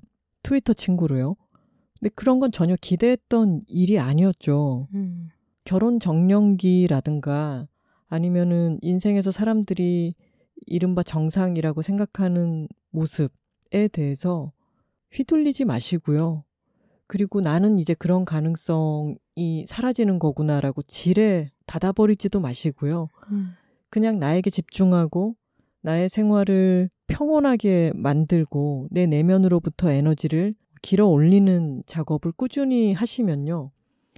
어느새 주위에 친구가 하나둘 생기기도 하고 그 친구로 인해서 생각지도 못했던 인연들이 만들어지기도 하더라고요. 네. 온전히 자신을 드러낼 수 있는 그런 인간관계는 또 생겨날 것입니다. 분명히요. 음. 아까 내향인들이 뭔가 조직 생활에 맞지 않는 유형인 것처럼 좀 단정되는 어, 그런 면이 있다는 얘기를 언급을 했는데 제 성격 유형인 ENTP에 대해서 찾아보면 또 굉장히 반사회적인 유형입니다. 음. 비호감 덩어리예요. 예를 들어서 ENTP의 성격 설명해 놓은 어떤 항목들을 한번 보면요. 고집이 세다. 한 가지에 집중을 못 한다. 공감 능력이 없다. 충동적으로 의사결정을 한다. 항상 자신이 옳다고 생각한다. 이런 이야기들이 있어요. 나 또 열받아. 공감 능력 없지. 어, 아니 근데 또 변명을 하게 되네요. 죄송합니다. 일단 일단 제가 정말 잘못했고요. 그게 무엇이든 제가 얼마 전에 어, 후배를 만나서 밥을 먹었는데 그또 MBTI 얘기가 나왔어요. 그래서 그 후배가 자기 아는 사람들의 MBTI를 수집하더라고요. 그래서 음. 메모장에 황선우 선배 ENTP 이렇게 막 적어갔어요. 근데 그 친구는 어 ENTJ예요. 음. 그래서 저희가 막 이런저런 얘기를 하다가 J니까 그런 걸 적는 거예요. 아 그런가 보다. 음. 어 굉장히 서로 의견 일치를 봤던 부분이 ENTP인 저와 ENTJ인 그 후배는 어 주변 사람들에게 공감 능력이 떨어진다는 얘기를 많이 듣는 거예요. 음. 근데 우리는 예를 들어서 어디가 아프다 그러면 병원에 가라는 말을 먼저 하는 타입인 거죠. 음, 아유, 아파. 이게 아니라. 음, 많이 음. 아프겠네가 아니라 병원은 가봤어? 음. 이 얘기가 먼저 나오는 거죠. 근데 그게 상대방을 걱정하지 않는 게 아니라 아픈 거는 지금 빨리 해결을 봐야 되니까, 그러니까 문제 해결에 더 focusing을 하는 거예요. 음. 이 사람을 감정적으로 위로해주고 공감을 표현해주기보다는 이 아프다라는 문제의 원인을 빨리 해결하자라는 식으로 접근하기 때문에 어, 병원 갔다 왔어? 왜 안 갔어? 이렇게 되는 거죠. 음. 그러다 보면 상대방을 약간 추궁 아닌 추궁을 하게 되는 음, 상황이 되는 거죠. 음. 그래서 어 나도 굉장히 그 부분이 어려운데 이제는 암기해서 실행을 하고 있다. 일단은 삐리삐리삐리 지금 상대의 감정은 무엇인가? 일단 아프다고 하면 걱정을 먼저 한다. 이런 식으로 아풋을 내는 거죠. 그런 얘기를 나누기도 했는데 근데 그런 면은 있는 것 같아요. 어, 좀 빌런 같이 보이는 성격 유형이지만 뭔가 좀 나에게 불리한 상황에서 좀 남 탓을 해버리고 마음이 편한 점, 속이 편한 거.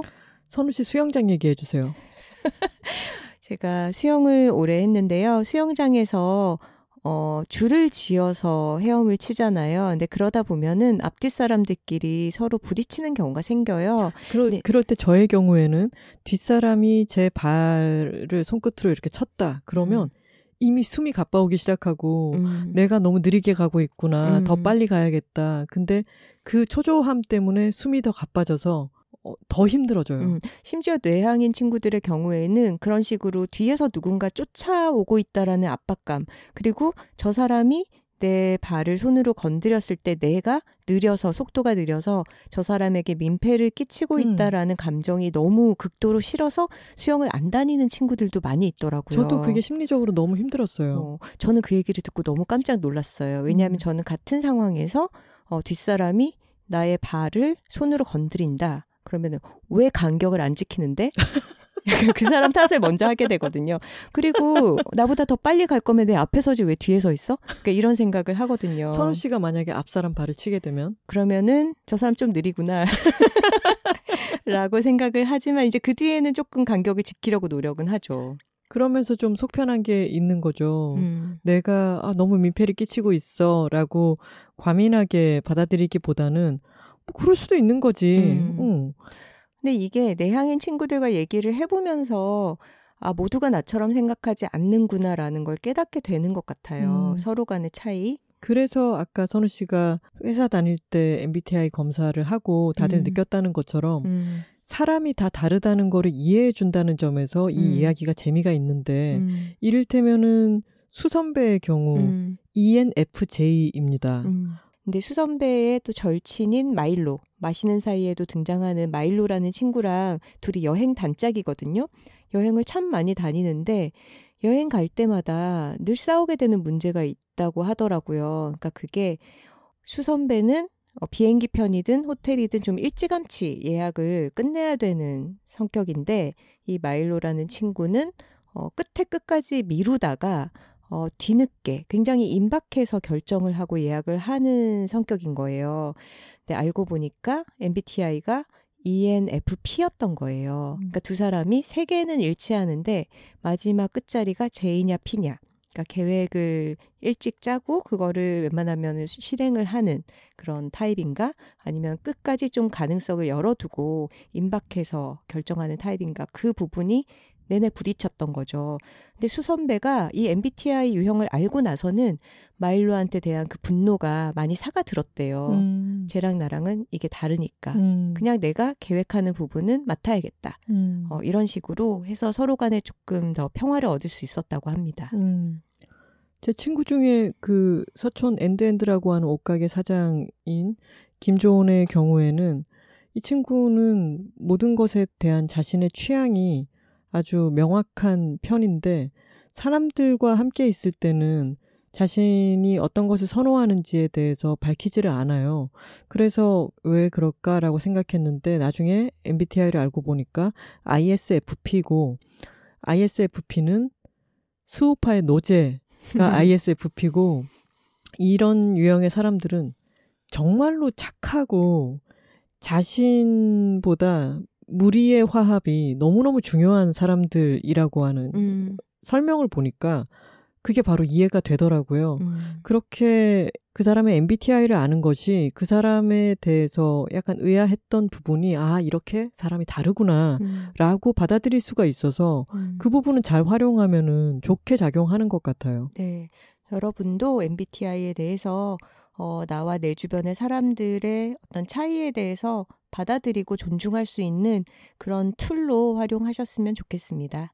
네. 그러면 저는 수전 케인의 콰이어트를 읽고 내향인 여러분들이 스스로의 에너지를 어디서 아끼고 어디에 집중할 것인가를 생각해 보시라라는 말씀을 드렸는데 선우 씨의 여둘픽 네. ENTP로서 추천하고 싶은 컨텐츠 같은 거 뭐가 있을까요?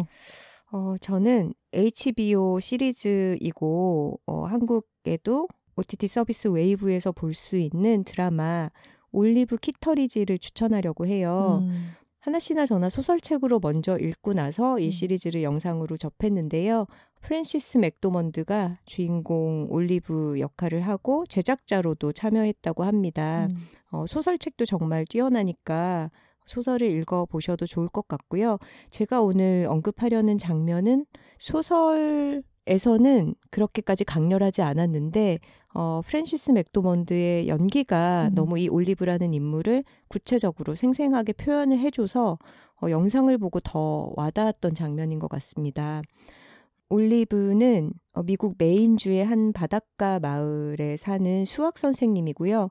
어, 그녀와 남편인 헨리 그리고 주변 인물들의 삶을 중심 인물을 바꿔가면서 여러 에피소드로 다루는 원작 소설 올리브 키터리지와 어, 그것을 바탕으로 한 어, 드라마로 만들어져 있는 이야기예요.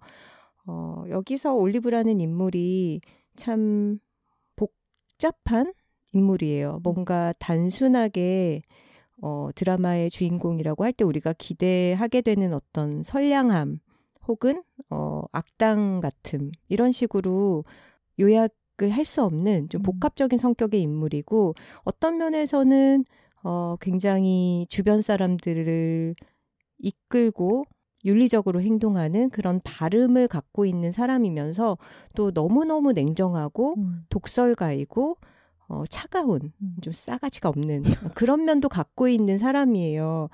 어, 근데 그런 입체적인 것들이 너무 잘 살아있는 캐릭터인 거죠. 근데 제가 말씀드리려고 하는 에피소드는 올리브가 어, 자기 아들이 두 번째 결혼을 해서 가정을 꾸렸는데 거기에 이제 다니러 갑니다. 뉴욕에서 살고 있는 아들의 가족을 방문해서 어, 아들의 새 아내가 어, 이전의 결혼 생활에서 낳았던 아이가 있고 또 새로 임신을 해서 만삭인 상태예요. 그래서 그 가족들과 인사도 하고 좀 돌봐주러 갔던 방문이었는데 어, 거기에서 이제 자기 며느리의 아들인 남자아이가 좀 말을 안 듣고 멋대로 행동을 해요. 그러니까 그거를 이제 야단을 치다가 음. 어, 냉정함을 잃고 아이를 때립니다. 음. 근데 그랬을 때 애도 울고 놀래서 막 당황을 하는데 올리브가 더 놀란 거예요. 그래 놓고 하는 말이 너무 좀 어이가 없어요. 나는 애를 때리는 그런 사람이 아니야. 음. 라고 변명을 하고 있는 거예요. 그러니까 자기가 아이를 때려놓고 애가 막 아프고 놀래서 우니까 그거를 이제 껴안고 달래주면서 너무 아팠지 미안해 라고 사과를 해야 될 타이밍인데 음. 자기 변명을 하고 있는 거죠. 나 원래 이런 사람 아닌데 나는 폭력을 쓰는 그런 사람이 아니야 음. 라고 변명하고 있는 올리브가 저의 어떤 면과 굉장히 닮아 보였어요. 제 생각에 올리브도 MBTI 유형이 ENTP 아니면 INTP가 아닐까 생각이 되는데, 어, 뭔가 자기가 옳지 않은 행동을 했을 때, 그거를 상대방을 더 중심에 놓고서, 어, 사과를 하고, 그 사람에게 지금 필요한 어떤 조치를 취하기보다는 내 머릿속에 있는 나라는 사람의 어떤 가치관, 윤리, 그리고 지금 행동이 얼마나 우발적인 것인가에 대한 어떤 변명이 더 앞서는 거죠. 음. 어, 그거는 사실 나는 늘 오라라는 전제 하에서 행동하기 때문에 음. 그런 반응이 나오는 것 같거든요. 음. 어, 왜 제가 그 시리즈 사부작을 통틀어서 가장 기억에 남는 장면이고 어, 가장 어떤 올리브라는 인물의 단면을 드러낸 장면이라고 기억을 해요. 그래서 이 드라마에 대해서 얘기가 나올 때 언급을 하는데 아무도 기억을 못 하더라고요. 그러니까 다른 사람들은 그렇게까지 인상 깊게 보지 않은 거죠. 음. 저는 어, 이게 저의 어떤 면을 건드렸기 때문에 음. 더 기억을 하는 것 같고요. 음. 음, 그래서 뼛속 깊이 자기가 늘 옳다라고 생각하시는 ENTP 분들이 있다면 그렇지만은 않다. 그리고 주변 사람들과 어울려서 잘 살아가기 위해서는 어, 어떤 사회성으로 어, 자기의 타고난 성격을 좀 눌러야 할 때도 있다. 그런 면으로 올리브 키터리즈를 그렇게 교훈적인 드라마는 아니지만 물론 굉장히 잘 만들어진 문학적인 어, 아름다운 작품입니다. 그런 재미로 보실 만한 작품인데 그 장면에 대해서는 조금 더 생각할 거리를 갖고 보셔도 좋겠다라는 말씀을 드리고 싶습니다. 그 부분에서 올리브 키터리지가 황선우와 닮은 부분이 있기 때문에 또 얘기를 듣다 열받는데 그래도 자기 자신을 또 어, 다시 객관화해서 내가 저런 부분이 있다라고 하는 거를 깨닫는 것은 또 좋은 일면이기 때문에 높이 평가하겠습니다. 감사합니다. 그리고 그 올리브 키터리지라고 하는 인물이 초반에 보면은 자신이 위험할 위험에 처하더라도 옳다고 생각하는 행동을 음. 해서 다른 사람 구하는 장면도 나오죠. 맞아요. 그러니까 인간은 정말 복잡한 존재인 거예요. 근데 바로 그런 내가 위험에 처할지언정 어떤 것을 이게 옳기 때문에 하는 그 성정이 내가 틀리지 않았다고 자꾸 얘기를 음. 하고 자신이 다른 사람에게 위해를 가할 리가 없다고 믿고 음. 그거를 발설까지 해버리는 것과도 다 있는 거잖아요. 음. 그 드라마에서 이 인물을 둘러싼 여러 가지 이렇게도 보이고 저렇게도 보이고 근데 그 인물이 매우 진짜 저런 인물이 있을 것처럼 그려낸 것은 프랜시스 맥도먼드가 연기를 너무 잘하기도 했고 마지막에 나는 애를 때리는 그런 사람이 아니야라고 얘기하고 나서 자신의 아들도 음. 그 아이도 음. 새로 결혼한 며느리도 아내 어 며느리도 분위기가 싸하잖아요. 음. 그럴 때 혼자 나오잖아요 그 집을. 음. 근데 그런 착잡한 표정, 음. 그 내면에서 여러 가지 감정들이 막 오가겠죠. 음. 하지만 바뀌지는 않을 것 같은 그런 여러 가지를 보여줘요. 네. 소설도 드라마도 정말 수작입니다. 네. 엘리자베스 네. 스트라우트의 올리브 키터리지 책 책도 드라마도 같이 보시면 좋겠습니다. 자, 이제 댓글을 읽어볼까요? 애플 팟캐스트에서 잠만보 님이 이렇게 쓰셨습니다. 왜 아무도 오프닝 얘기 안 해요? 이번화 시작에 전국 노래자랑 오프닝 연주하신 거 왜 아무도 말 안 하죠? 흔들리지 않는 호흡으로 빠바밤 빰빠 빠바밤 빠바밤 빠바밤 빰빠밤 하는 리코더 연주 혼신의 흥을 담은 기타줄 튕기는 소리 고quality 연주를 하시고도 새 오프닝에 대해서 일언반구 언급 없이 천연덕스럽게 진행하시는 작가님들 크크크 하셨는데요. 반응 많이 있습니다. 네. 애플 팟캐스트에 어, 리뷰에 그 내용이 없었을 뿐이고요. 팟빵 댓글로는 많은 분들이 전국 노래자랑 오마주 오프닝에 대해서 반가워해 주셨습니다. 애플 팟캐스트를 사용하시는 분들도 저희를 응원하고 싶으시다면은 어, 만약에 가입이 가능하신 환경이라면 팟빵에 가입을 하셔서 구독, 좋아요, 하트 여러 개를 눌러 주시면은 저희도 이 일을 지속적으로 하는데 여러 가지로 도움이 됩니다. 네. 그리고 스포티파이도 이제 막 서비스를 오픈을 해서 아직은 어, 청취자들의 평가가 노출이 안 되고 있어요. 음. 어느 수 이상 쌓여야지 별점이 보여진다고 하거든요. 음. 그러니까 스포티파이 사용하시는 톡토로 분들은 어, 꼭 어, 별점 매겨주시기를 바랍니다. 음, 그리고 저희가 천연덕스럽게 그렇게 진행을 한 것은요, 사실은 저희가 팟캐스트 내용을 녹음할 때는 그 오프닝이 없었어요. 녹음을 하던 중에 우리 이거 앞에 연주해서 넣자. 근데 연주가 성공할지 그렇지 않을지는 알 수 없는 상황이었죠. 네. 그래서 다음날 집에서 휴대폰으로 녹음을 했는데 생각보다 두 테이크 만에 성공작이 나왔죠. 음. 그래서 팟캐스트에는 언급이 없었던 것이고요.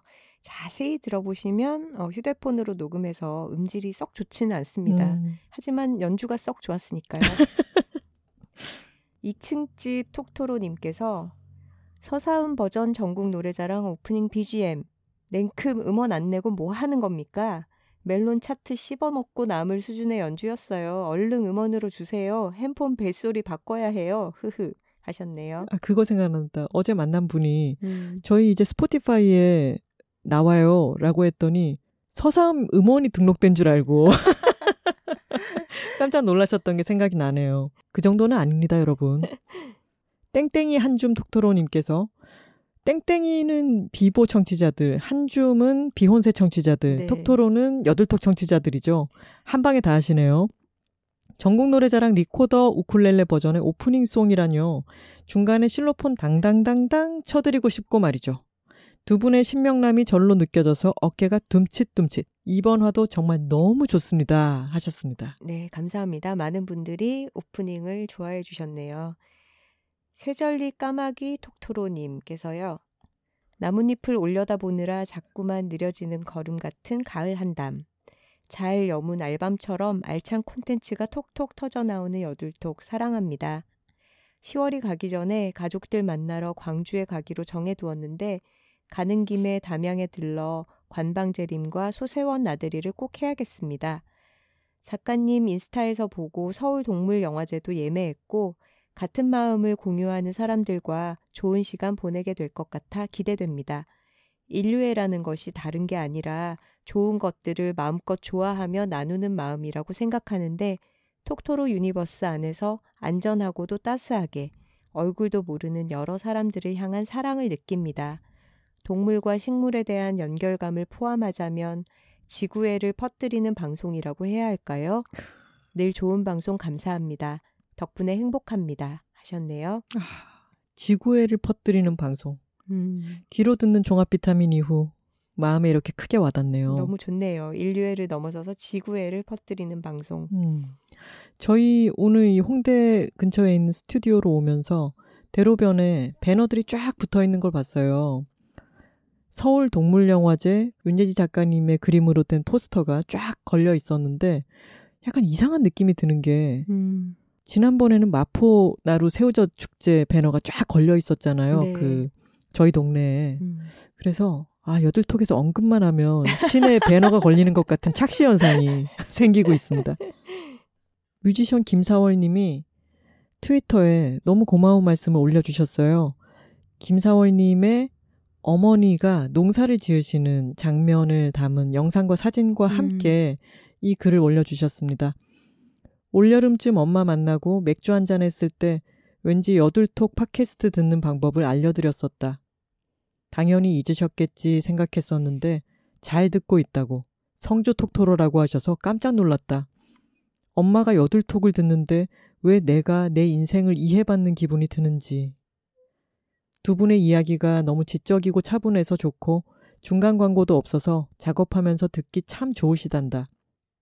사투리 특집은 사투리가 뭐 그래 재밌을라고 싶어 안 들으셨다가 내 추천에 못 이겨 듣고 엄청 웃으셨다고 했다. 우리 집 양파 묵고제비 때문에 양파 모종 심는다고 크크크. 엄마랑 여들톡 듣는 사람들이 마냥 부럽기만 했고 나는 그럴 수 없을 거라 생각했는데 지금이 너무 신기하고 감사하다. 라고 음. 하셨습니다. 김사월님은 어, 톡토로라는 걸 저희가 알고 있었고 포프마당에서 마주친 적도 있잖아요. 그리고 자람 장군님 공연에서 만났을 때도 톡토로예요 라고 음. 말씀해 주셔서 너무 기뻤는데 어머님까지 성주 톡토로시라니 네. 저희 너무너무 뿌듯합니다. 저는 이 얘기가 너무 좋았어요. 엄마가 여둘톡을 듣는데 왜 내가 내 인생을 이해받는 기분이 드는지라고 그러니까요. 하셨는데 아무래도 사월님이 하는 여러 가지 생각들이 음. 여둘톡에도 담겨 있고 그걸 어머니가 들어주신다는 게 서로 간의 공감대를 형성하는 음. 그런 행위여서 그렇겠죠. 성인이 된 내가 어떤 생각을 하고 사는지를 사실 엄마에게 쭉 이야기할 수 있는 기회가 많지는 않아요. 그죠? 네. 저도 제가 팟캐스트를 하고 있기 때문에 엄마와 소통하는 깊이가 다르다고 느끼거든요. 근데 같은 팟캐스트를 들음으로 인해서 어, 같은 것을 좋아함으로 인해서 서로를 이해하게 되는 것도 많을 거라고 생각합니다. 네. 그 중간 역할을 저희가 하고 있다는 게 저희는 너무너무 기분이 좋았어요. 네, 더 많은 모녀 톡토로님들을 또 확인하고 싶기도 하네요. 자유걸님께서 하루하루가 극적인 요즘이라는 말씀에 너무나 공감합니다. 단풍이 드는 나무들을 바라보고 있으면 세상 신기할 따름이죠. 단풍을 보시면서 조금은 다른 방향의 생각도 가능할 것 같아 몇 가지 정보를 올려봅니다. 가을에는 건조해진 날씨 탓에 나무들은 수분을 아끼기 위해 나름대로의 전략을 실행합니다. 각각의 잎으로 가는 가지 끝에 떨켜라는 독특한 세포층을 만들어 일종의 수문장 역할을 하도록 합니다. 이 녀석이 커질수록 잎으로 가는 수분은 줄어들고 수분이 없으면 잎은 바싹 말라가면서 동시에 광합성을 할 수 없으니 엽록소도 소멸되지요. 그때 비로소 그 나무가 원래 가지고 있던 성분에 따른 색이 드러나기 시작합니다. 이를테면 안토시아닌이 많은 나무는 붉은 기운을 띠게 되고 탄닌 성분이 많으면 갈색을 띠게 되고요. 숲에서의 한나절이라는 책의 남영화 작가님께서는 이런 현상을 두고 우리들은 보통 단풍으로 옷을 갈아입다, 옷을 입는다 라고 표현하지만 사실은 옷을 벗은 본연의 모습을 드러낸 결과가 아닌가로 해석을 하셨습니다. 이런 내용을 알고 단풍을 보니 겨울을 위해 다음 봄을 위해 스스로를 절제하고 조절하는 나무가 너무나 대단하게 느껴졌습니다.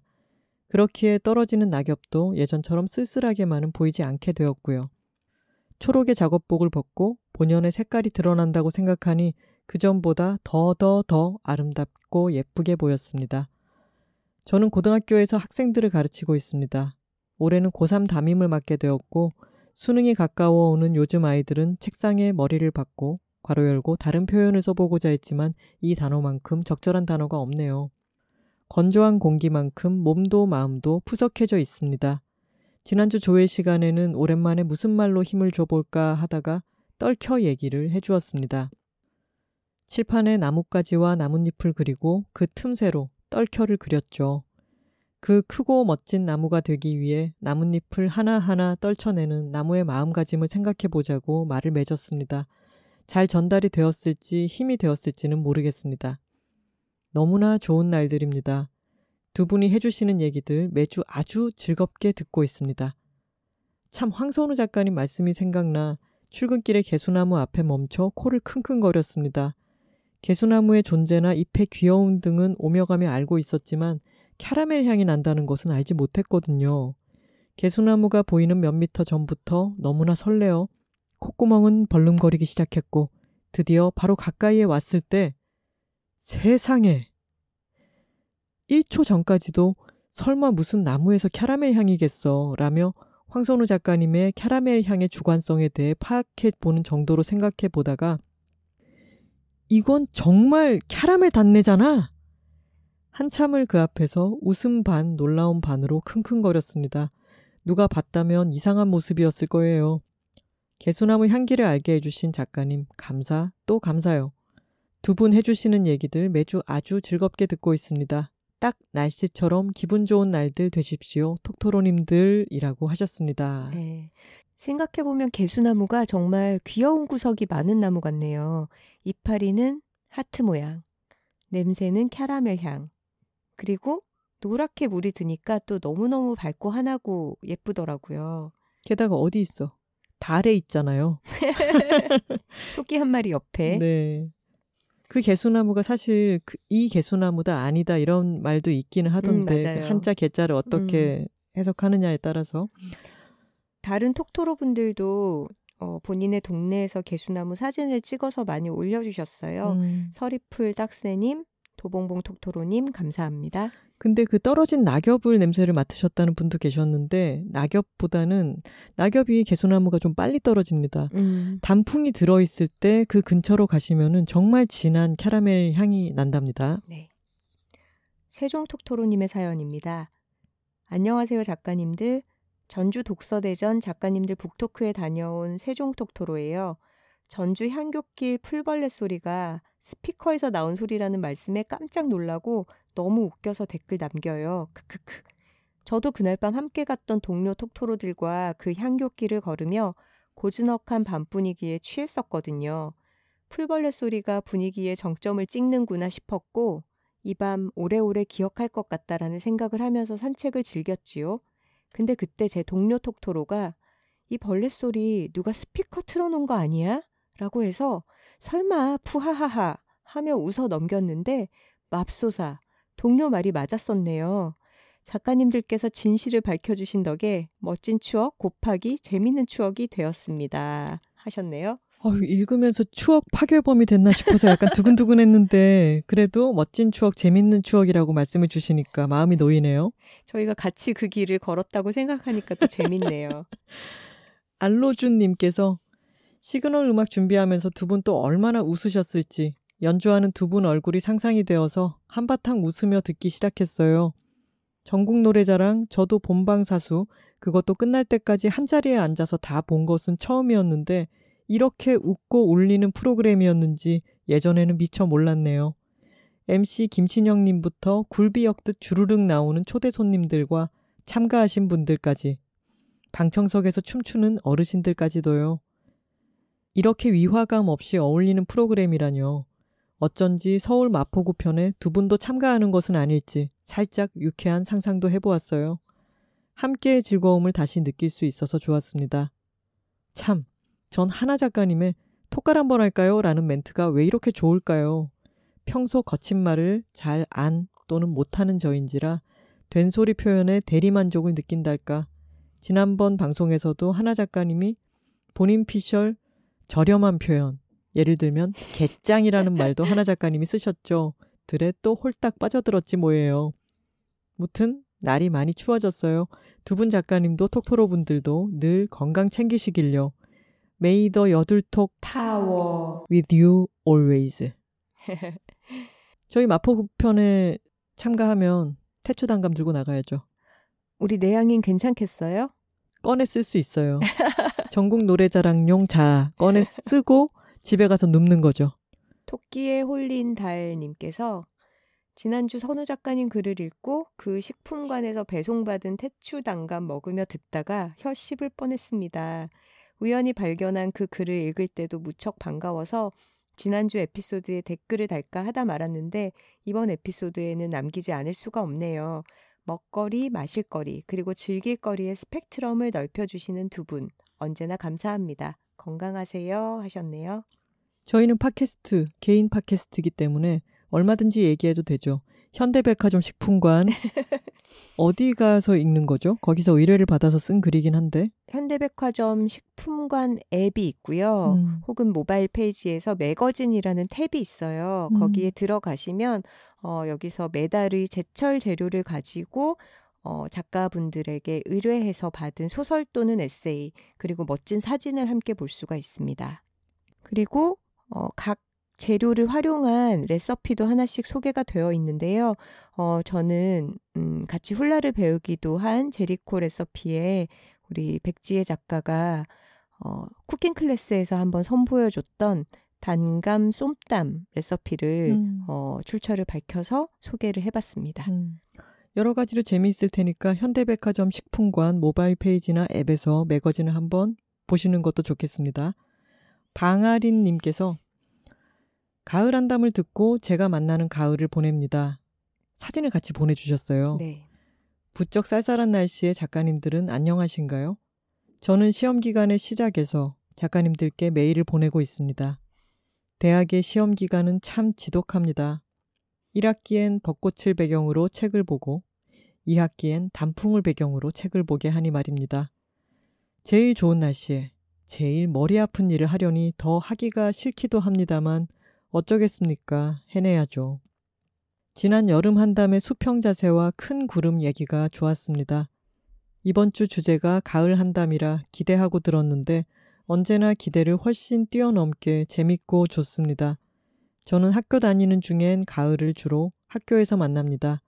전공 강의 건물 입구에는 아주 큰 은행나무가 있습니다. 제가 코로나 학번이라 지금 3학년인데도 이 나무에 은행 단풍이 든 걸 요즘 새로이 봅니다. 눈을 거의 감고 등교하는 아침에도 이 나무만 보면 눈이 확 떠질 정도로 크고 눈부신 노랑빛을 뿜는데 그야말로 가을입니다. 전공 강의실에서 마주 보이는 다른 건물 벽엔 빨간 단풍이 듭니다. 학교가 곳곳이 가을이라 짧은 가을을 부지런히 즐기고 있습니다. 가을은 참 시원하고 따뜻하고 부드럽고 아름다운 것 같습니다. 짧은 시간 느낄 수 있어 더 그런 것인지 너무너무 아름다워서 짧은 것인지 모르겠습니다만 가을을 즐기는 일엔 게으름을 피우지 않게 만들어주니 그런 점에선 좋은 것 같습니다. 일교차가 크니 건강 조심하시고 작가님들의 가을도 아름다우면 좋겠습니다. 하셨습니다. 아, 우리 방아리님 대학교 3학년이라고 하셨는데 글을 참 정갈하게 음. 기품 있게 쓰시지 않습니까? 그러게요. 뭔가 고전 수필 같은 곳에서 바, 보게 되는 음. 그런 서간 문체 같았어요. 그리고 함께 보내주신 사진으로 저희의 가을도 더 아름다워졌습니다. 네. 방아리님께서 대학의 시험 기간이 1학기에는 벚꽃 시즌, 2학기엔 단풍 시즌이라고 하셨는데 이 구절을 읽으니까 제가 잡지사에서 마감하던 때가 생각이 나요. 음, 항상 어, 벚꽃의 꽃말은 5월호 마감이다라고 했었거든요. 음, 4월 초에 가장 바쁘게 마감을 하고 야근을 하는 시즌의 벚꽃이 제일 예쁘고 음, 마감 끝나서 이제 자유 시간이 좀 생기면 다 져버리더라고요. 음, 그게 너무 야속했었는데 지금 생각해 보면 그렇게 일하는 짬짬이 잠깐씩 어, 회사 뒤편의 벚꽃길을 산책하는 그런 재미도 무시할 수 없었던 것 같아요. 음, 그래서 어, 이 시험 기간에 가장 자연이 예쁘다라는 거를 너무 야속하게만 느끼지 마시고 그 바쁜 와중에도 잠시 마음의 여유를 어, 아름다운 단풍들이 느끼게 해주는 거를 조금이라도 즐기셨으면 좋겠습니다. 음. 흑석동 톡토로님 오셨네요. 저희의 광고주, 유능한 광고주님, 강민혜 과장님이죠. 여둘톡 28화가 나간 이후에 연락이 끊겼던 지인에게 여둘톡에 언급된 강민혜가 내가 아는 그 강민혜가 맞는지를 묻는 연락을 심심찮게 받으며 끊어졌던 친구들과의 연을 이어주는 여둘톡 universe의 위대함을 느낀 한 주를 보냈습니다. 여들톡을 잘 모르시는 부모님과 남편에게도 들려주고 제가 이런 사람임을 자랑하고 우쭐거리게 되더라고요. 감사합니다. 이번 재준 후보 쿠폰 사용률도 정말 놀랍습니다. 맥주 성수기가 지나서 걱정했던 부분도 없지 않아 있었는데 구매하셨던 분들의 재구매가 높은 편이라 24캔 구입 비중이 압도적으로 높게 나오고 있습니다. 덕분에 제주 맥주 마케팅실은 올해 최고의 마케팅을 여둘톡으로 꼽는 분위기입니다. 와, 우리 박수 한번 칠까요? 너무 뿌듯하네요. 아휴, 세상에 이 알콜 맥주를 팔았으면 조금 죄책감도 있었을 정도예요. 너무 맥주들을 마셔야 되니까. 근데 논알콜 얼마나 또 마음도 음, 가벼워요. 맞아요. 음, 그리고 정말로 한 번 마셔본 분들은 어, 할인 혜택이 적용될 때 당연히 24캔 많은 용량을 쟁여놓는 기회로 쓰실 수밖에 없습니다. 음. 우리 술꾼 도시 여자들의 원작자 네. 미깡 작가님도 네네. 톡토로 코드 활용해서 제준 후보 사서 잘 드시고 있다고 하더라고요. 어, 이분 또 술 맛을 모르는 분이 아니잖아요. 아유, 그럼요. 맛있더라고요. 이렇게 말씀하셨습니다. 네. 송송송 소로송. 거의 뭐 톡톡 톡토로톡 같은 송송송 소로송님께서 언리미트 주먹밥 너무 맛있어서 꽉 찬 냉동실을 원망했네요. 한 세트 더 시키고 싶은데 들어갈 곳이 없어서요. 그리고 주먹밥 시키면서 육포를 시켜봤더니 왜 이리 맛있나요? 저희 남편이 저보고 묵고제비, 하고제비라고 놀리는데 여기서 묵고제비 동지 황선우 작가님을 만나 업그레이드 되고 있네요. 웅상 톡토로 부산 옆의 양산 동쪽입니다. 올림 하셨습니다. 쏭쏭쏭 쏘로쏭님. 어이 한번 따라해 보세요, 독토로님들. 입에 착착 붙어요. 쏭쏭쏭 쏭쏭쏭 쏘로쏭님. 뭉지76님께서 와, 듣다가 하나 작가님이 담양 그리고 관방제림을 말하시는 순간 숨 멎어버릴 뻔. 저는 광주 톡토로지만 부모님이 담양에 사셔서 진짜 자주 가거든요. 거기 관방제림 근처에 뚝방국수 가서 비빔국수 한 그릇 먹고 산책하면 진짜 좋아요. 뚝방국수는 국수거리에서는 좀 거리가 있지만 현지인들은 거기 많이 가거든요. 담양을 자주 가신다니 뭔가 집에서 너무 가까워서 이렇게 소중한 곳인 줄 몰랐는데 작가님들 덕분에 그곳을 더 소중하게 느낄 수 있게 돼서 행복합니다. 큰 소망이 있다면 담양에서 작가님들을 뵐 수 있기를 하셨네요. 뚝방국수 기억하겠습니다. 네, 현지인 맛집 추천해 주셔서 감사합니다. 음. 해주컴님의 댓글입니다. 똘똘이 너무 웃겼어요. 크크크. 저도 언젠가 가을에 귀뚜라미가 방에 들어왔을 거란 생각은 못하고 올해는 귀뚜라미가 우렁차게 우네? 그렇게 일주일 남짓 귀뚜라미 소리를 들으면서 가을이네, 가을이야. 같은 생각을 하며 지내다가 자연스레 지나갔는데 그 다음해 여름 책상 서랍 정리를 하다가 죽어서 말라 있는 귀뚜라미가 발견된 적이 있어요. 아이고. 방에서 울어서 우렁찼던 거였다는 걸 그때야 깨닫고 소름. 늘 잘 듣고 있습니다. 하트 하셨네요. 아이고 똘똘아. 각지의 똘똘이들의 명복을 빕니다. 자, 마지막으로 엘토로님의 편지입니다. 서울 호프마당에 다니고 나의 성공시대 시작된 사연. 노래로 하고 싶네요. 서울 호프마당에 다니고 나의 성공시대 시작됐다. 안녕하세요, 작가님들. 성공한 덕후가 된 LA 톡토로, 엘토로입니다. 지난 27화 반년 특집 깜짝 퀴즈에서 여둘톡이 다룬 두 명의 왕 중 한 명으로 전복왕이 엘리자베스 여왕과 나란히 이름을 올린 것을 듣고 난 이제 됐다. 다 이루었다. 고 생각했던 것이 엊그제 같은데 제가 그보다도 더한 개를 탈 줄은 꿈에도 생각하지 못했습니다. 10월 한국 방문을 맞아 친구들과 만날 계획을 하면서 호프마당을 약속 장소로 잡았어요. 약속 시간을 앞두고 자리를 잡기 위해 조금 일찍 도착해 들어서는데 안쪽에 앉아 계신 분의 모습이 언뜻 김하나 작가님 같은 것 아니겠어요? 호프마당에 왔다고 대뜸 작가님과 마주칠 거라는 생각을 하다니 나도 참 주책이라고 생각하며 자리에 앉았습니다.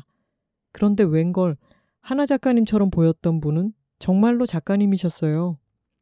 인사를 드렸더니 작가님께서 제가 LA가 아닌 서울에 그것도 하필이면 그날 그 순간 호프마당에 있다는 우연에 재미있어 하시며 다정한 말씀들을 건네주셔서 월초 있었던 성덕 GV에 일정상 찾아가지 못해 느꼈던 아쉬움이 삽시간에 증발했습니다. 성덕은 못 봤어도 제가 성덕이 되었으니까요. 하나 작가님께서 어떻게 지금 엘토로님이 제 눈앞에 계신 거예요? 라고 물으셨을 때 저도 똑같은 질문을 드리고 싶은 마음이었어요. 한국의 풍경 속에서 읽고 싶어 아껴두었던 빅토리 노트를 최근 한창 읽고 있었던 터라 작은 하나야가 이렇게 장성하고 멋진 모습으로 제 눈앞에 있다는 사실이 유독 더 놀랍고 신기했거든요. 이 선물 같은 우연을 통해 때때로 삶에는 정말 깜짝 놀랄 만큼 즐거운 순간들이 예고 없이 찾아온다는 것을 새삼 실감했습니다. 그날 그 자리에서 조금만 더 있었으면 선우 작가님도 뵐 수 있었을 거라는 사실을 뒤늦게 알게 되어 못내 아쉽지만 언젠가 인사를 드릴 순간이 또 선물처럼 찾아올 거라고 믿기로 합니다. 전날 극장에서 본 헤어질 결심의 여운에 빠져 서점에서 각본집을 사기도 하고 서촌을 거닐다 두 작가님들이 말씀하신 옷가게 엔드엔드에 들러 구경도 하면서 보낸 즐거운 하루의 막바지에 이토록 신나는 일이 벌어지다니요. 그날 밤 침대에 누워 하루를 복귀하다 보니 어린이 시절 썼던 일기처럼 모든 생각의 끝맺음을 참 재미있었다로 하게 되더라고요. 이렇게 충만하게 즐거운 하루의 힘은 정말 오래 가지요. 덕분에 저는 한국에 머무는 내내 그리고 미국으로 돌아가서도 오랜 시간 동안 기분이 좋을 거예요. 음식이 맛있고 사장님이 멋있는 호프마당에서 하나 작가님과 마주치면서 그리고 가을 한담 에피소드를 들으면서 이 가을을 여행자로서 한국에서 보내기로 한 것이 정말 탁월한 결정이었음을 느꼈어요. 가로수라고는 대부분 야자수뿐인 제 동네에서는 보기 어려운 단풍과 가을의 정취를 만끽하며 한국에서의 남은 시간 동안 충실한 탐구 생활을 즐기다 가겠습니다. 발로는 정처 없이 걷고 눈으로는 꽃과 나무들을 살피고 귀로는 제철 팟캐스트 여둘톡을 들으면서요. 엘토로 올림. 아, 야자수가 내내 사철 보이는 그런 미국 서부에 계시다가 어, 사계절이 뚜렷한 한국의 가장 아름다운 계절, 가을을 또 즐기고 계신 엘토로님의 어떤 그 짧은 휴가가 그려지는 것 같습니다. 너무 뚜렷한 사계절이 있는 이 나라에 살다 보면은 야자수가 있고 사시사철 날씨가 쾌적하게 좋은 곳의 풍경을 생각하면 아, 거긴 참 좋겠다 이런 생각이 들죠. 음. 물론 거기도 좋지만 가끔씩 이렇게 한국에 와서 다채로운 단풍을 보시면 그 음. 짧은 여행이 그 가을이 더 소중하게 느껴지실 것 같습니다. 네, 저희에게도 여행자의 시점을 잠시 경험하게 해주셔서 감사합니다. 자, 톡토로 여러분들, 발로는 정처 없이 걷고, 눈으로는 꽃과 나무들을 살피고, 귀로는 제철 팟캐스트 여들톡을 들으면서 이 가을을 잘 보내시기 바랍니다. 좋은 걸 좋다고 말하기, 여들톡. 30화의 주제는 MBTI였고요. ENTP와 INFP의 만남에 대해서 이야기 나눴습니다. 오늘의 여둘픽은 수전 케인의 책 콰이어트와 프랜시스 맥도먼드의 드라마 올리브 키터리지였습니다. 톡토로 뒤에는 여둘톡이 있고, 여둘톡 뒤에는 톡토로가 있습니다. 저희는 다음 주에 다른 주제로 돌아오겠습니다. 화요일입니다. 감사합니다. Música